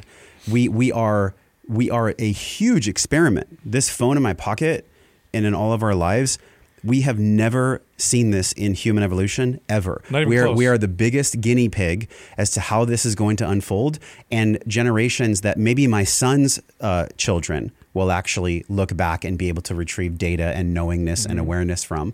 We're, we're so in it right now as far as being the test subject ourselves that we don't have the wisdom yet. We don't have the lessons yet to reflect back upon and be like, wow, maybe we fucked up. Although the last thing I'll say, have you seen that meme with the teacher the the in the shop with the huge fake breasts? Oh, Did you come see on, that, bro? There's a yes. meme where it's like, like it's like they're growing, they're growing, and then the caveman turns, the, the regular man turns around. He's like, "Go back, we fucked up." Yeah, yeah so, dude. So there's a rumor about that guy. Do you know that it was actually a huge troll, supposedly? So the rumor. I, I so this is what, it. this is the the, the last. prevailing theory that I've heard on this, and I, ha- I can't confirm this t- completely, uh, but it makes sense. Somebody who went to the school where this teacher's at, and, and it started to put come together when I found out, like, this is the woodshop teacher. Okay? Yeah. I remember in school. Don't those things get in the way? Well, listen, I remember in yeah. school, the it, it, I mean, in general, teachers are liberal, like what, eighty, ninety percent in most schools, right? But if I did have a conservative teacher, he was in woodshop or mechanic, right? That was like, so the woodshop teacher supposedly is hated yeah. by the rest of the staff. Yeah. And they've been pushing kind of this woke ideology on him for quite some time, and he's been kind of revolting. And this was him trolling all of them. Was, no. Yes. Yeah, go ahead and fire me. Is that a validated theory? So no. it was. Not, from, not, it's not. not I, I hope it is. It's from, I know. It's, so it's from a, a student a, that goes there logical, who says, yeah. I know this teacher. This is how he's been talking for you. He is not this. This is not who he is. He's fucking with the staff, and he knows they can't do anything. And they're trying to transfer him out because they know they can't fire him. They have to support what he's doing. Please let this be true. I, I mean, I feel like it is because I smelt it right. You know, it's so absurd. You know, it's, it, you know, it would kind of make sense. You know, it's weird. Point. We're in a time now where we're all you don't know about. The fact that we don't know is no. kind of crazy. Right? It could be one or the, the other. We're like, this could be real. Twenty years ago, twenty years. That, ago. That, that's the cra- You're right. That is the crazy part. Is that yeah. we're actually. actually debating that this oh could be my real God. Or not. Yeah, twenty years ago, I'd be like, that's obviously a troll. Who yeah. the hell would not fire yeah. a teacher right, for right, coming right. to school with yeah. big old sexual nipples poking out of it? Like, that's not, you, okay, that's you, not real. Yeah, I want st- to keep us in the direction that you were going right now, because you actually, um, when I get asked, what's your you know greatest fear as a dad, or what do you think about those? I, the thing I think about the most Come is on. my son growing up right now in this tech era. Yeah. And how do I, and how do I not become the weirdo dad who like tries to hide a television from him and never let him use a computer, and, and, and also integrate into where our society is naturally going, but then also recognize the power. Like, I've read all the books. I've read The Unplugged, The Irresistible, The iGens. So I have all the stats. Irresistible was really good. Really good read, right? You actually turned me on to it. I was going to say, I think that I introduced yeah. that way. These guys yeah. used to make fun of me because I used to talk about it all the time when it first came out. It's, it's amazing. Well, it blew my mind when it first came oh, yeah, out. And yeah. I was like, and that was what really, I think, woke me up yeah. about where we were heading. And now that I have a son, of course, I think about it all the time.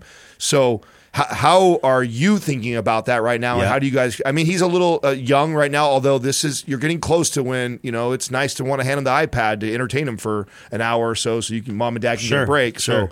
what does that look like for you right now? Wow. Well, we're never going to get, we're never, ever going to get rid of social contagion ever. So we may as well just accept that. It's kind of like, you know, water is water. So the, we, we live in a world of technology. So I'm, instead of me trying to resist the energy of resistance towards tech, what I want to do is, is use that same social contagion model to make nature and climbing and physicality and all the good things about being a human being with yeah. a physical body, make that socially contagious.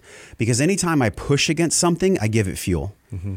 It, like, I mean, you guys have heard this model before. Such like, a great attitude about yeah, this. Think about it, like, it, you, you guys have definitely heard of this. Like, it's easier to pull someone up when you're hiking rather than push them. Yeah, it's much easier to pull because you're already on the higher ground. Yeah. So, so if I'm on a higher ground of knowing that, like, you live in the in the woods, right? Yep. Okay, so I'm sure in the woods there's trails, there's hiking, there's all kinds of cool stuff that you make fun. You just make it fun because that's totally what kids want. So if my son, if my son gravitates towards social contagion because that's the world we live in, rather than me trying to fight against technology, I make the other stuff on the yeah. other side so fucking sexy. Such great wisdom. Yeah, you so had- sexy that I don't have to have blockages on his tech and all that. And occasionally, look, I'm not perfect. When we go on super long road trips and he's really freaking out, only like Coco Melon, only when he needs yeah. it. Only yeah. when he needs it. Yeah. But it's not like mom and dad are lazy. Yeah. Nah, it's not about that. Yeah, yeah, you know what we do? We use uh, we use uh, Mister Rogers, uh, Franklin, because they're slow paced, like keep your attention. Oh, good. Versus the fast, choppy. My sister works in, in uh, child development. Yeah. And she's like, oh, don't the modern stuff. She's like, pay attention to all the screen changes and cuts. I heard about that, yeah. And I was like, oh, shit, you're totally right. Yeah. And I said, well, what's good? She's like, Mister Rogers is great. You ever watch Mister Rogers? Yeah. Watch it now. It's slow as hell, yeah. but on purpose. Yeah. Like, that's what it's supposed to be. You know, uh, there's two ways you could you could you could go about what we're going through with technology. It, you can successfully cut it out, but the only way to do that is to be surrounded by a society and culture that does the same thing. So mm-hmm, you either mm-hmm. become Amish, Amish, yeah, and you go live in a society where I'm everybody, down. I'm down. Let's try some butter, I'm, you guys. Starting the, to look more appealing. By the way, they are a lot of the stuff that they're. I mean, this is no joke. I, I look at what they do, and it's not for me. But I look yeah. at it and go, hmm.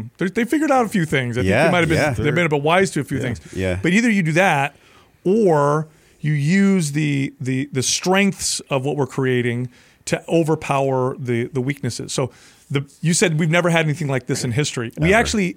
The best, the closest thing we've had was the printing press. That's the closest, right? Yeah. All of a sudden, information and knowledge wasn't disseminated from nobles and those in power. You could get a book because it's cheap now. Back then, it were thou- it was so expensive you couldn't afford it. It had to be handwritten.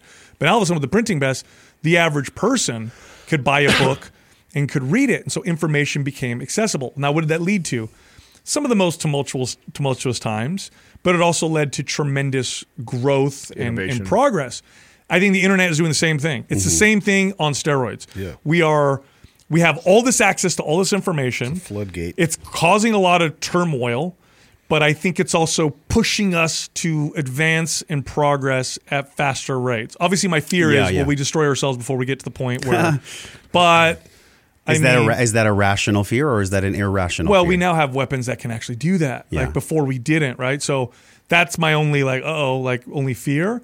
But here's the bottom line. We're, we're going to move forward. We're going to move forward. So we got to move forward either way. And, and I think the positive side of me looks at it and goes, okay, yeah, my kid has access to all the information, all the crap, but also mm-hmm. access to wisdom and art and discussion and debate and all kinds of things that before was much more, it would have been much more challenging. You know, it's funny. At night, we have a ritual in my house. We always eat dinner together. I have two teenage kids, and then I have the babies. And when you have teenagers, you'll see this. Right up until you're they're ten, they think you're cool. And after that, you're not cool anymore. Aww, and if you want to see your kids, sucks. You have to, like, if Speak you want to go through that right now, you'll see. Yeah, he my, knows. My son won't be like that. But, you know, in, in, order for me, you guys, in order for me to really spend time with my teenage kids, it's like we have dinner every night. So it's super valuable. This yeah. is what we get. And yeah. then afterwards, we do dishes. And my kids play music, and they, my, you know, I have a son that's seventeen, a daughter that's thirteen, and they play songs that they love. And I'm listening to the music that my thirteen-year-old, my seventeen-year-old are playing. And it's like music from the seventies, the mm-hmm. sixties, the fifties, amazing. The eighties. When I was growing up, it's rock, it's hip-hop, it's, and I'm listening to it. It dawned on me the other day. I'm like, this is so different. When I was a kid, you either liked rock or hip-hop or whatever. Why? Because we were exposed, like the only way you got music was you bought an album or you listened to the radio. And the radio, there was limited bandwidth, so they played what was popular. Yeah. So you just weren't exposed until you got into maybe college and got older, and then you learned about different types of music. So I'm like, well, that's cool. Like my kids have access to like all this music, and that's why my son is listening to The Doors. And that's why he's listening to, you know, Nirvana and whatever. It's like he found it because it was easy to find, mm-hmm. and he values it, and it's super cool, and he loves it. And he's so funny. He'll bring up a band to me and be like, do you like this? I'm like, I can't believe you're listening to, to The Doors. Really? You like The Doors? Okay, yeah. yeah, I love them. Well, because there's something in it for them. And, and what, what brings up rational fear for me with the music that's here now, like the mumble rap, yeah. where it's like, I'm a, yeah. I'm a bitch and I'm a bitch. Yeah. I don't even know how to do it, dude. Yeah. I, I can't even do it. Maybe that's how old I am. It's so funny. I'm having a moment that probably like I had with my dad or my mom where they were like complaining about the music, and here I am complaining about young kids' yeah, music. Yeah, yeah, yeah.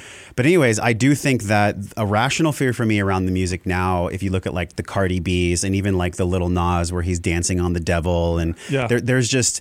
There's an essence of demonic energy totally. And of hardcore negativity. At least when, when like, you know, the old school rap artists came out, they were they were rapping from anger, but it was because they were wanting evolution and growth.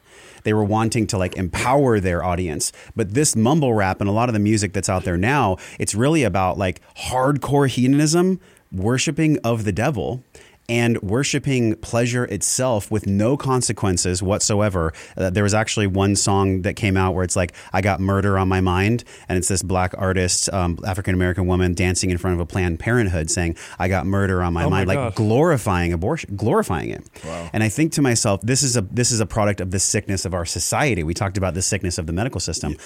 This the, the music that's out there, it's it's leaving us clues to be better humans, not just parents, better humans. Like, how do we get out of this demonic energy? I don't think it's by fighting it. Well, bro, I'm gonna ch- I'm gonna like trip you out right now. Please. Uh, talking to um, Father Steve, who runs. So every once in a while, I'll text him back and forth, and we actually talked about this. And he gave he, he gave some examples. I'll give you one example. I don't know if you're familiar with Padre Pio. He's like no. this saint. He's a, he's a modern saint. He, you know, he died years ago, but in Italy, he's like like he's like the saint, right? Like my grandmother walks around with a picture of Padre Pio or whatever. And there's this famous story with all these witnesses where he battled Satan in the room and got beat up, and you know there's there's marks on the wall, and they, they've they've saved this room, and people go and visit it, whatever. Wow. And and so anyway, I'm talking to Father Steve, and this is from a spiritual, from the, the Christian standpoint. But he says the closer you get to God, the harder Satan comes after you. So in other words, if you're an agnostic, Satan's not going to show up and provide evidence that he exists, that maybe God exists. He's not going to do that. He's going to be very insidious and kind of sideways and sneaky. Now, if you know God and you're like, I believe in God, he's going to, and at this last ditch effort, he's going to show up and he's going to physically fight you and reveal himself. I think the shit, the crazy side is getting crazier because we also have access to more of the good stuff. We mm-hmm. do. We really do. So just as much as we see all yeah. this other crazy shit, you also have kids that are reading and learning about shit that, like, what, like stoicism is like something people are reading about, and wisdom and spiritual, like that did, when I was a kid, nobody talked about that kind of stuff. It was, yeah. So I think what we're seeing is the extreme in the extreme in the extreme. So you can think of it from a religious standpoint and be like, yeah, the, you know, like demons, because they see that the other side is starting to grow as well, or just human behavior. We tend to rebel, pu- rebel yeah. and push in the opposite direction when things start to I happen. I think it's so. more of that. I actually think it's a, a simpler, less scary, in my opinion. I do. I think that I, I think that in, it's just the generation coming up will always rebel from the previous generation. It's just yeah. in our nature to do that. Yeah. And I think that there is this movement to like rebel against the, the Christian white man and push against that. And so I think that we're just seeing an extreme version of that. I think it's also exaggerated because we now live in this world where we're all connected all over the world. I think it's probably been happening forever, but it happened in some weird small town with a group of twelve people that nobody gave a shit about, talked about, or anything, where now they have the ability to get together, get on the internet, find the other twelve people two states over, to find the other twelve people two states. And now all of a sudden there's ten thousand of them when you sort of do that. And then that actually Then you move. have a furry convention. Yeah. yeah. So, Dude. I, I, I, so I always try and pump my brakes when I get a bit alarmist about things and go like, okay, is it too? Is it just because it's in my face all the time and it just wasn't before? And is this partially just kids being rebellious and pushing in that direction? And do I just believe, and do I believe that this is this natural progression mm. and evolution that we swing the pendulum, pendulum. Yeah. we swing the pendulum really hard this way? Well, didn't you say it's, the data now is showing that kids yes. now are, are less on social, like the kids yeah. growing up now yeah. are less on, about social media Great. than the ones before. It's becoming it'll, less it'll cool sort again. of work but, itself out. I'm, I'm kind of with you on that. And, and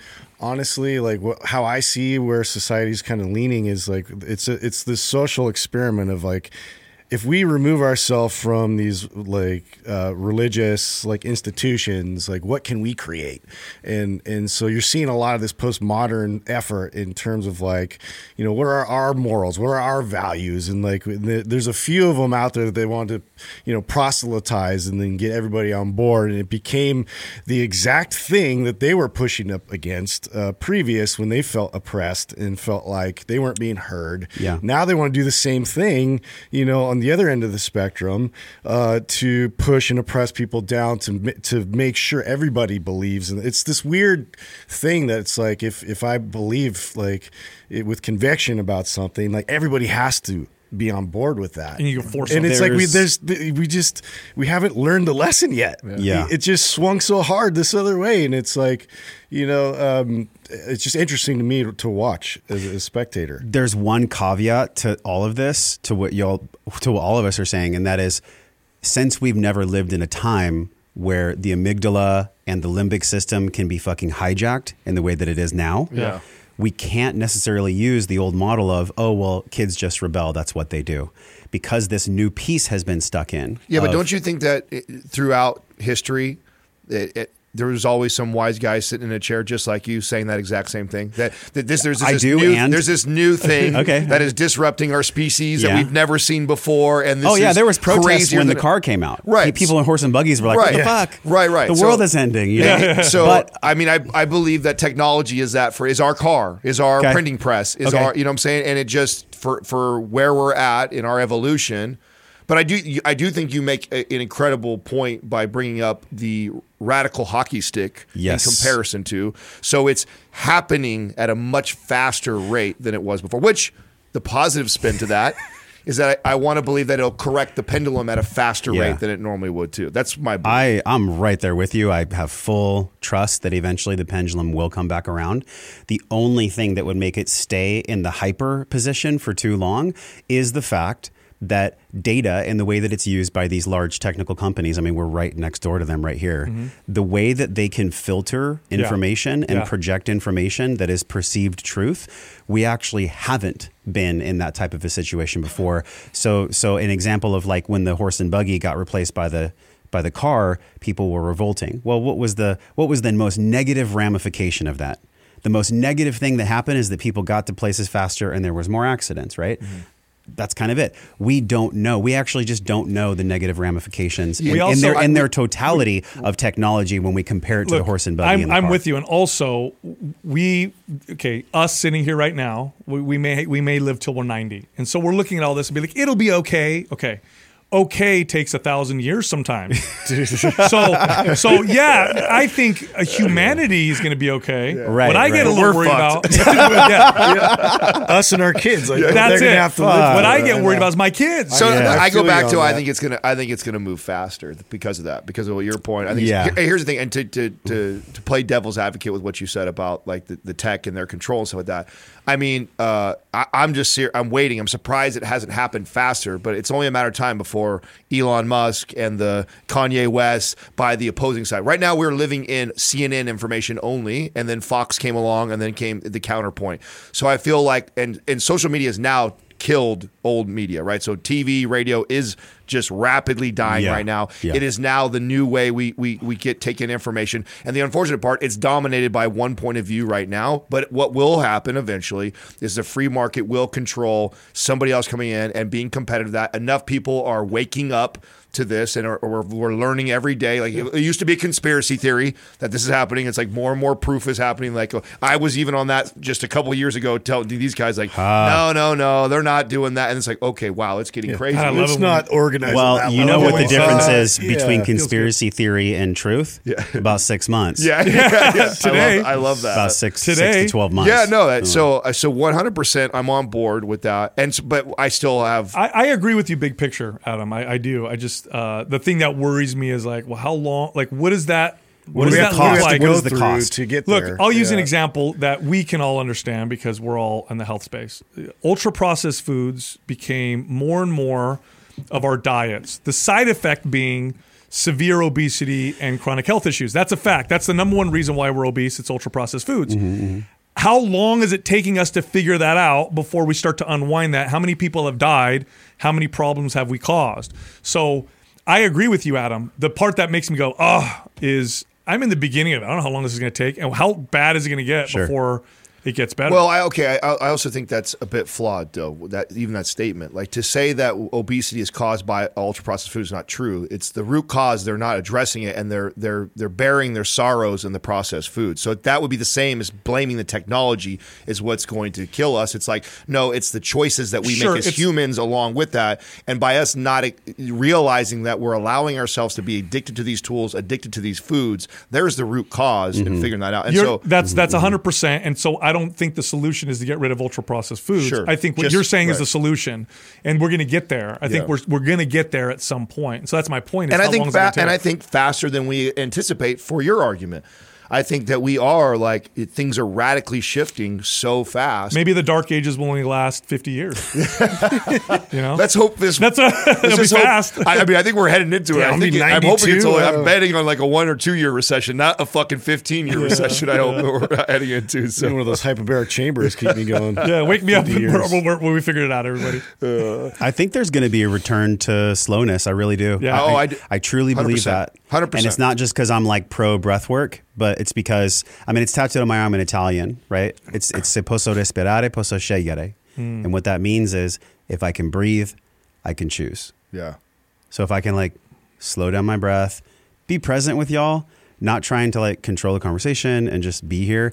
And also in my own life and in my business, if I can breathe in my life and my business, I can choose. Yeah. I can choose to like play the game and do it really well. But if I'm hyper trained by a phone to react, react, react, react, or if I'm hyper trained because I don't have my trauma that's that's not been processed and I'm like hyper vigilant in yeah. my life, w- w- there is this return because the pendulum swung so hard to this side of like yeah. control and forcefulness and data and linear thinking. Mm. I really do believe that it will course correct. I have total faith in that. That I, will course I do correct. too. I think uh, yeah. so. Mike and I were talking about this last night at, at dinner and stuff, and I think that we we may be in this time where what we might see is this like, and I've been saying this on the podcast for a long time that I think that we are going to have a, a pretty clear divide down the middle of plugged in and unplugged society. Yeah, a society that says, hey, you know, you guys can say all you want, but I'm I'm happier in the metaverse. I, I, I enjoy it more. I get this. I can be whoever I want to be. And they, they, they believe that, and they and it, it offers pr- uh, progress, and we're better, and we're smarter, and I'm going to go that way. And then there's going to be the other half that are going to want to breathe and slow down, saying, yeah. it's not for me. You can do, and I really think, I, I really, and I almost think that, and we're, they'll go to war with each other. I, so that, so Mike said that, right? And I said, I don't agree easy, with that. Though. I don't, because in this, because the yeah, difference between our Civil War before and our difference between our Civil War now is the the the red and blue was both picked up guns. We're not in that situation this time. There's yeah. one side clearly knows they're going to get their ass kicked. The other side, and so I don't think it'll get to that level. I think it'll push to, to almost, and then we'll disagree. Like, okay, you go have these states, we get these states, and people will start to move in that direction. Dude, I really think that's happening. You know what's interesting? I was actually having this conversation with Aubrey Marcus, wow. and he was like, oh, I watched this Netflix series where the guy was like, I like to fuck my woman and go to war. There's something in us that... that actually likes the conflict. It's this weird paradox as a human where we we we say we want peace, and we do. I, I actually believe that most people want peace, but there's also something in me. Maybe it's a connection to my grandpa. I don't know. Where I'm like, if you come after my child, I will fucking kill you. Yeah. Yeah. And like, I like that part of myself, and that's the part of myself that the part of all of us, that warrior that's like, I will protect. That's actually being Um, diluted in our media. It's being, it's being diluted. one hundred percent. Um, and it's actually being shamed yeah. to, to be a man. I'm not talking about a old school, because the patriarchy has its, its darkness, right? Sure. It, it definitely does. But it also has its good. Yeah. How do you think all this shit got built? Yeah. yeah. Like, it didn't get built because people were wishing that it got built. Yeah. And so I, I really feel like there's a part of all of us that, that needs to, we need to learn how to be this, this warrior archetype in our life, but without being an asshole at the yeah. same time. No, the the, the the the man that gets all the respect from other men yes. is not the guy that goes around and kicks the shit out of everybody. Nah. It's the guy that can. That's the power versus force yeah. thing. It's the guy that can, but he chooses he not chooses to. He chooses not to. Exactly. He chooses not to. I, I remember distinctly hanging out with some top M M A fighters. I did jiu-jitsu for a while, and so I knew him as, we went to a bar, and you know, when you get recognized as a fighter, every once in a while you get the asshole who wants to come test himself.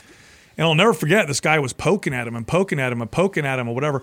And my dude, who could have kicked the shit out of the other guy while eating a sandwich and watching T V at the same time, he's like, listen, man, let me buy you a drink. And then he walked away. And I remember I had so much respect for him, because I know, like, he could kick the shit out of that guy. Yeah. So that's what makes a good man, mm. is you have that in you, uh, but you choose not to, unless you have to, because it's there. You that's know, it's so funny. Well, we were talking about this the other day.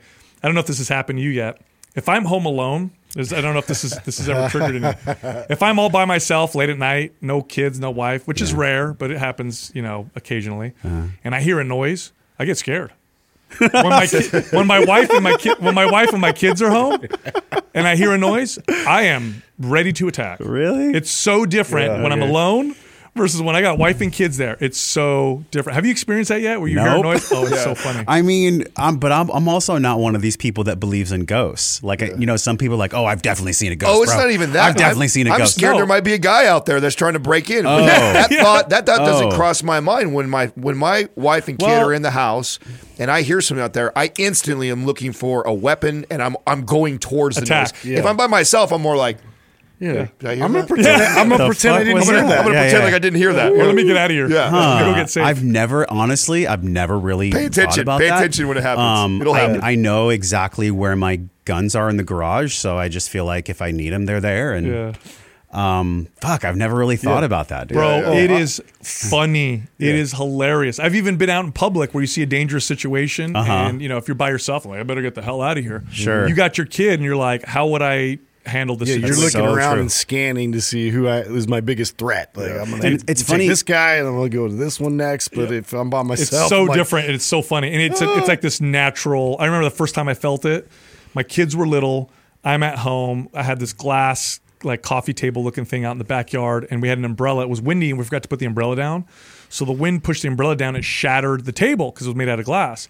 It sounded like someone broke through the sliding glass door that, you know, connects to the backyard. You got the Rambo headset bro, on. You're ready. Bro, I was, I was, I jumped yeah, down dude. the stairs, the sheets attached to me from bed before I realized what the hell I was doing. And I had this, I can't explain the feeling other than I felt like whatever was in front of me, I would go through. Like I was a grizzly bear, like yeah, that. Yeah. And I remember coming to, yeah. realizing what happened, I started cracking up. I'm like, I just, did I just, I'm not the most agile person in the world. Okay, I like to lift weights, that's about it. I yeah. jumped down the stairs, pulled the sheets with me. And at the time, my wife almost fell out of bed because they came out so quick. Yeah, it was yeah. the weirdest feeling. I was like, oh shit. I'm glad I have that inside of me. Yeah. That's pretty cool.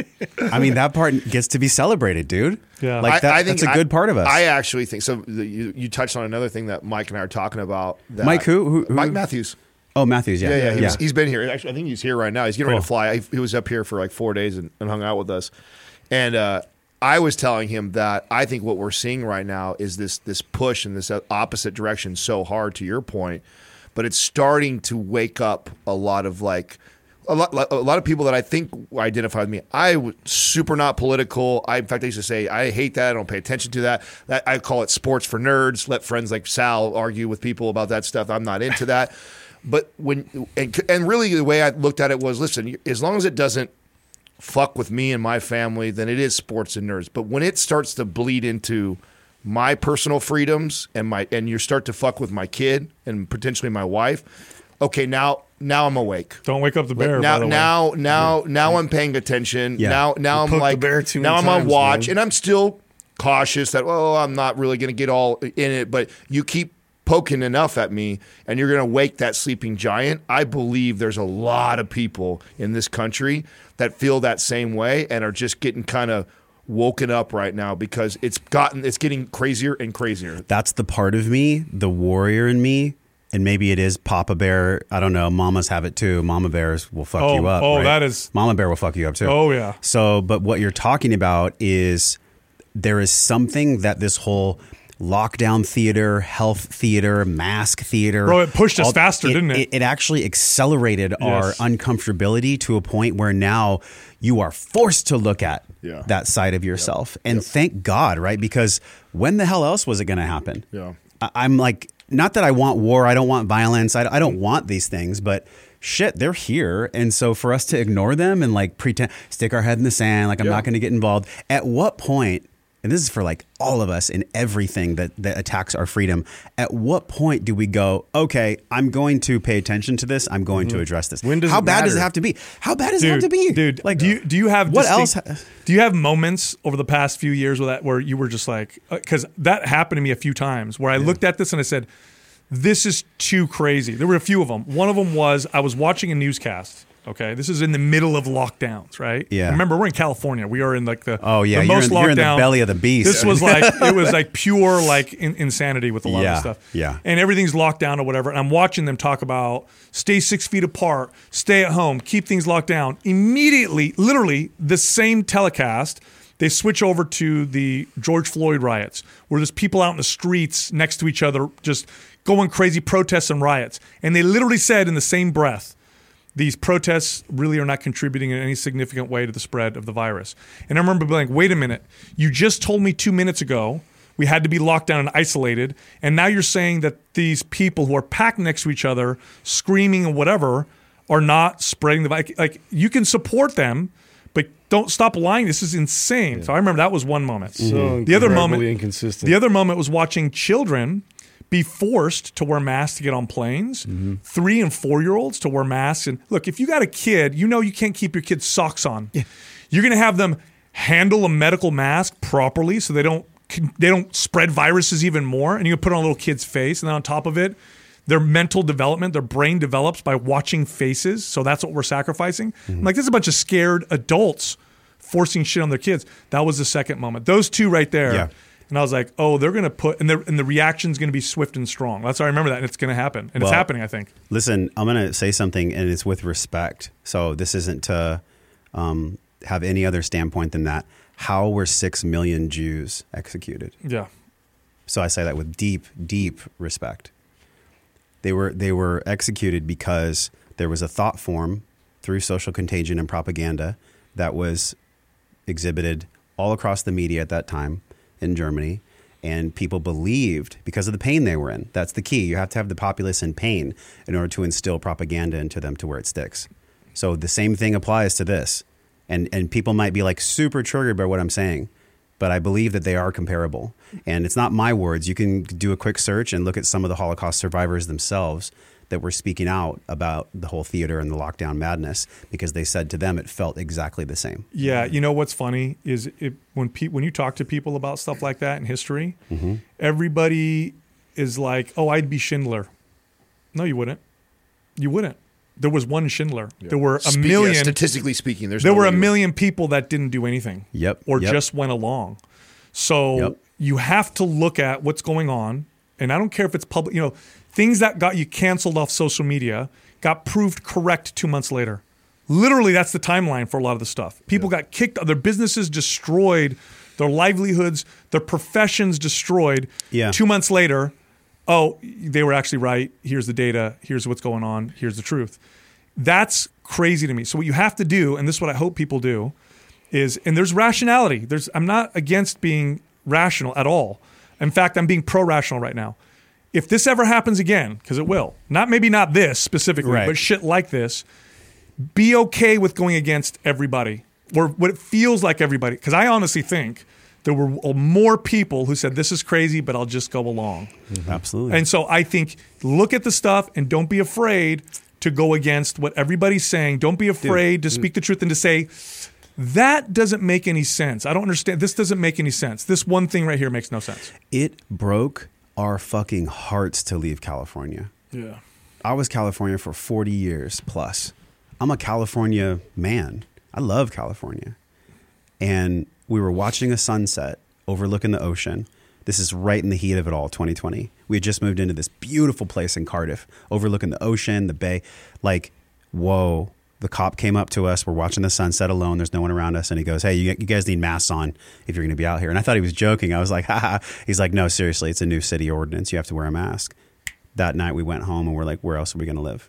Crazy. Because I, we didn't know how bad it was going to get. Bro, right? They closed parks we, and beaches. We, we had no idea. A surfer and so, out in the like, ocean by himself. Got arrested. This is like, I mean, it, it it tugs on my heart even now to talk about it. Like, Austin's been great. Like, it's been great for business and entrepreneurship and friends. It's been awesome. But like, the fact that we had to move for freedom, and it's no shame on you guys. Like, you know, you're here. It's obviously you made it, right? It's my but fault, by the way. I'm the one that keeps yeah, it. Yeah. Okay, great. Yeah. That is the only but, reason. But with Carrie being pregnant with Nova at that time, I was like, there's no fucking way I'm going to have my son here three years from now where we have to wear masks to go take him to the beach. Get the fuck out of here. Yeah. Yeah. So, so that is a big, I made the sacrifice for freedom. I made the sacrifice to, like you said, be different than everyone else and go against the grain. Yeah. Not because I wanted to be like, look how cool I am going against the grain, just because I wanted to be free. Yeah. I just wanted to be free. That's what I meant yeah. by it's it's waking all the sleeping giant in most of us. I no think, doubt. I think I think once you start to, like that would that's something that would get me the same way. Like yeah. that happened to me. Like, yeah. I mean, I had I had a similar thing with uh, my son's gymnastics. We had him in, rolled in gymnastics, and you know the, the pandemic rolled around, and uh, all of a sudden uh, he had to wear a mask to go to gymnastics. I said, "The fuck he yeah. is!" And he's two years old. The fuck he is! He is not going to do that. I'm like, I cannot believe they're going to do that to these kids at that age. I mean, I just think that's terrible. They so. took kids out of school here for a long time. I saw my kid, my older kids, suffer in yeah. their room on their computers all day to do school, scared to go hang out with friends. I remember that my the first. Like few times my son hung out with his friends outside, you know, they hung out outside, all of them scared to be near each other, yeah. wearing masks. I said, oh shit, the damage we're doing to our kid. By the, by the way, at this point we knew how non-dangerous this virus was towards children. Okay, that's a fact. So mm-hmm, people mm-hmm. get pissed off or whatever. No, it's a fucking fact with kids. The flu is far more dangerous than COVID. That's a that's one hundred percent established fact. Yeah. And what we did to these kids, we scared the shit out of them. When you're in...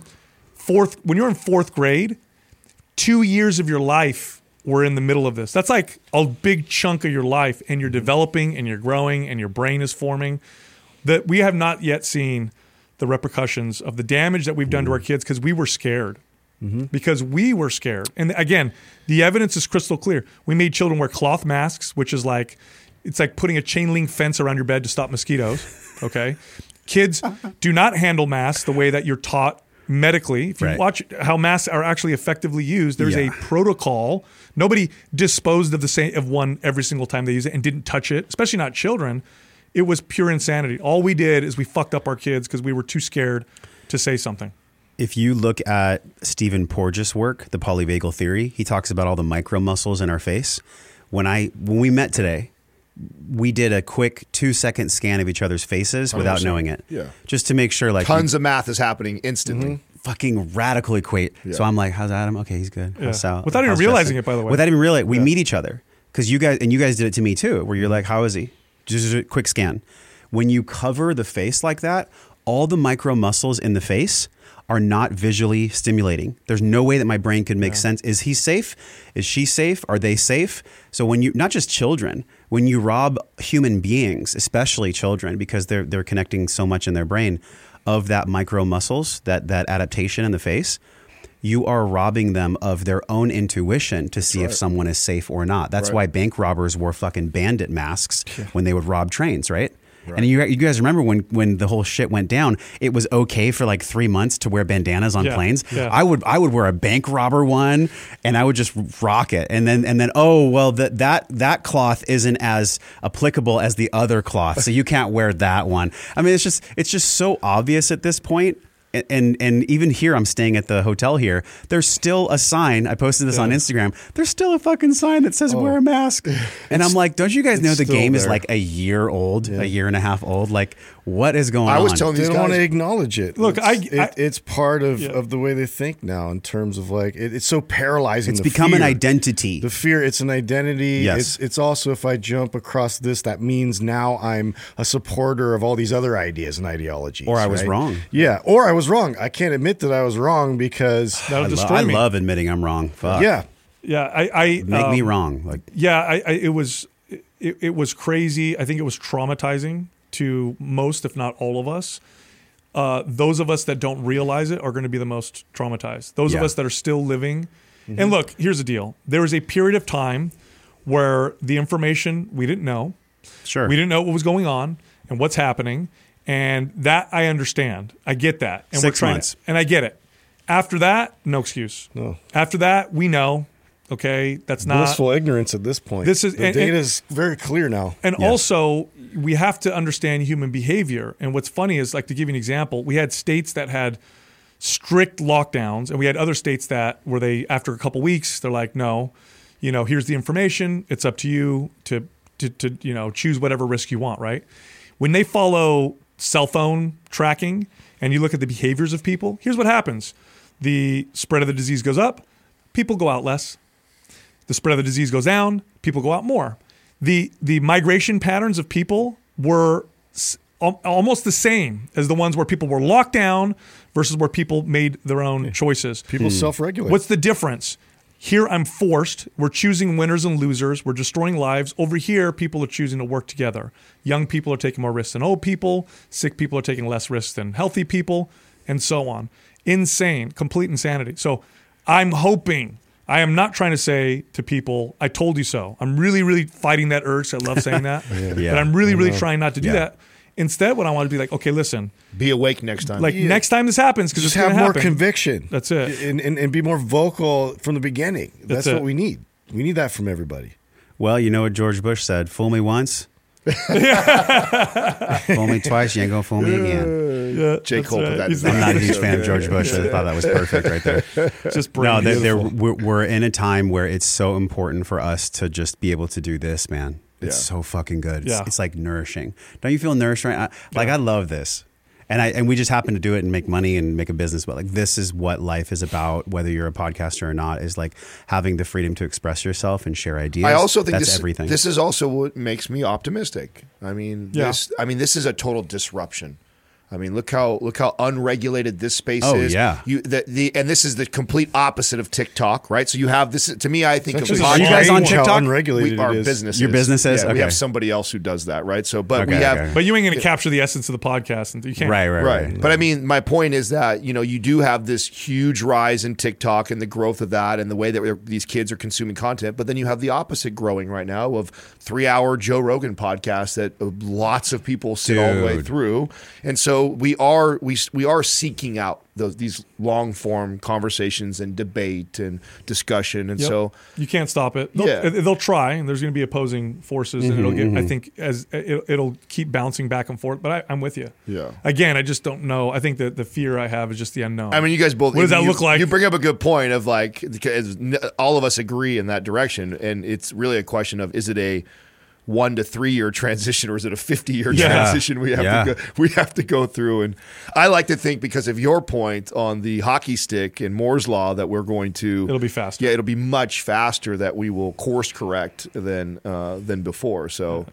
I feel like it. I mean, I want. I I feel like I'm hearing. Let's just more hope and more. we don't we don't turn ourselves into yeah, the it. Swings are a lot bigger these days. Yeah, and let's sure. just hope we don't turn into an infertile, homogenous species before we figure that out. You know, that's a, that's the theory with that's the, the alien, the aliens, gray right? alien, right? They're humans from the future. Turn into you know you, sexless you, you, organ uh, uh, aliens. What aliens, what aliens like the grays. You know, they look like little with big eyes and oh, they have yeah. no genitals or whatever. Uh-huh. That they're future humans. Who go back in time to be like to fucking figure out how to be, how to reproduce naturally again? Wow. Yeah. That is on Reddit this somewhere. Is, huh? This is all sober, by the way, everybody. Dude. This is a sober conversation. Oh yeah. My gosh. Good time, bro. You're always fun. Yeah. Yeah, I enjoyed the fuck out of this. Yeah, it's a yeah. good time. We can literally yeah. go forever, but I have I could to pee. Talk I have to pee longer. So bad. I have, yeah. to pee I have to pee too. Yeah, yeah. yeah. yeah. yeah. yeah. Let's all go. Let's go pee. All right. All right. All right, bro. Thanks for coming on. Yeah. Thanks for having me, you guys. Appreciate it. Thanks for listening to the show, my friend. Everything you learned on this podcast starts with your morning practices. So from over three hundred world-class guests, we pulled together six simple yet powerful morning practices down into a twenty-one minute system guaranteed to increase your vibration and the way that you feel every day. Get this free, powerful guide over at wellnessforce.com forward slash M21. And if you love this show, share it with somebody. Share it with somebody that you love or that you care about. You can support the show easily by leaving us a five-star review on iTunes. Just go to wellnessforce.com forward slash review, or if you're on your phone, just tap it, hit the link in purple that says review this podcast. And the journey does not stop here. We're continuing this discovering process in our private Facebook group over at wellnessforce.com forward slash group. You can be a part of it. You already are. All you have to do is join us at wellnessforce.com forward slash group, and I will welcome you at the door. Now go out into your life and live your life well. And until I see you again real soon, I'm wishing you love and wellness.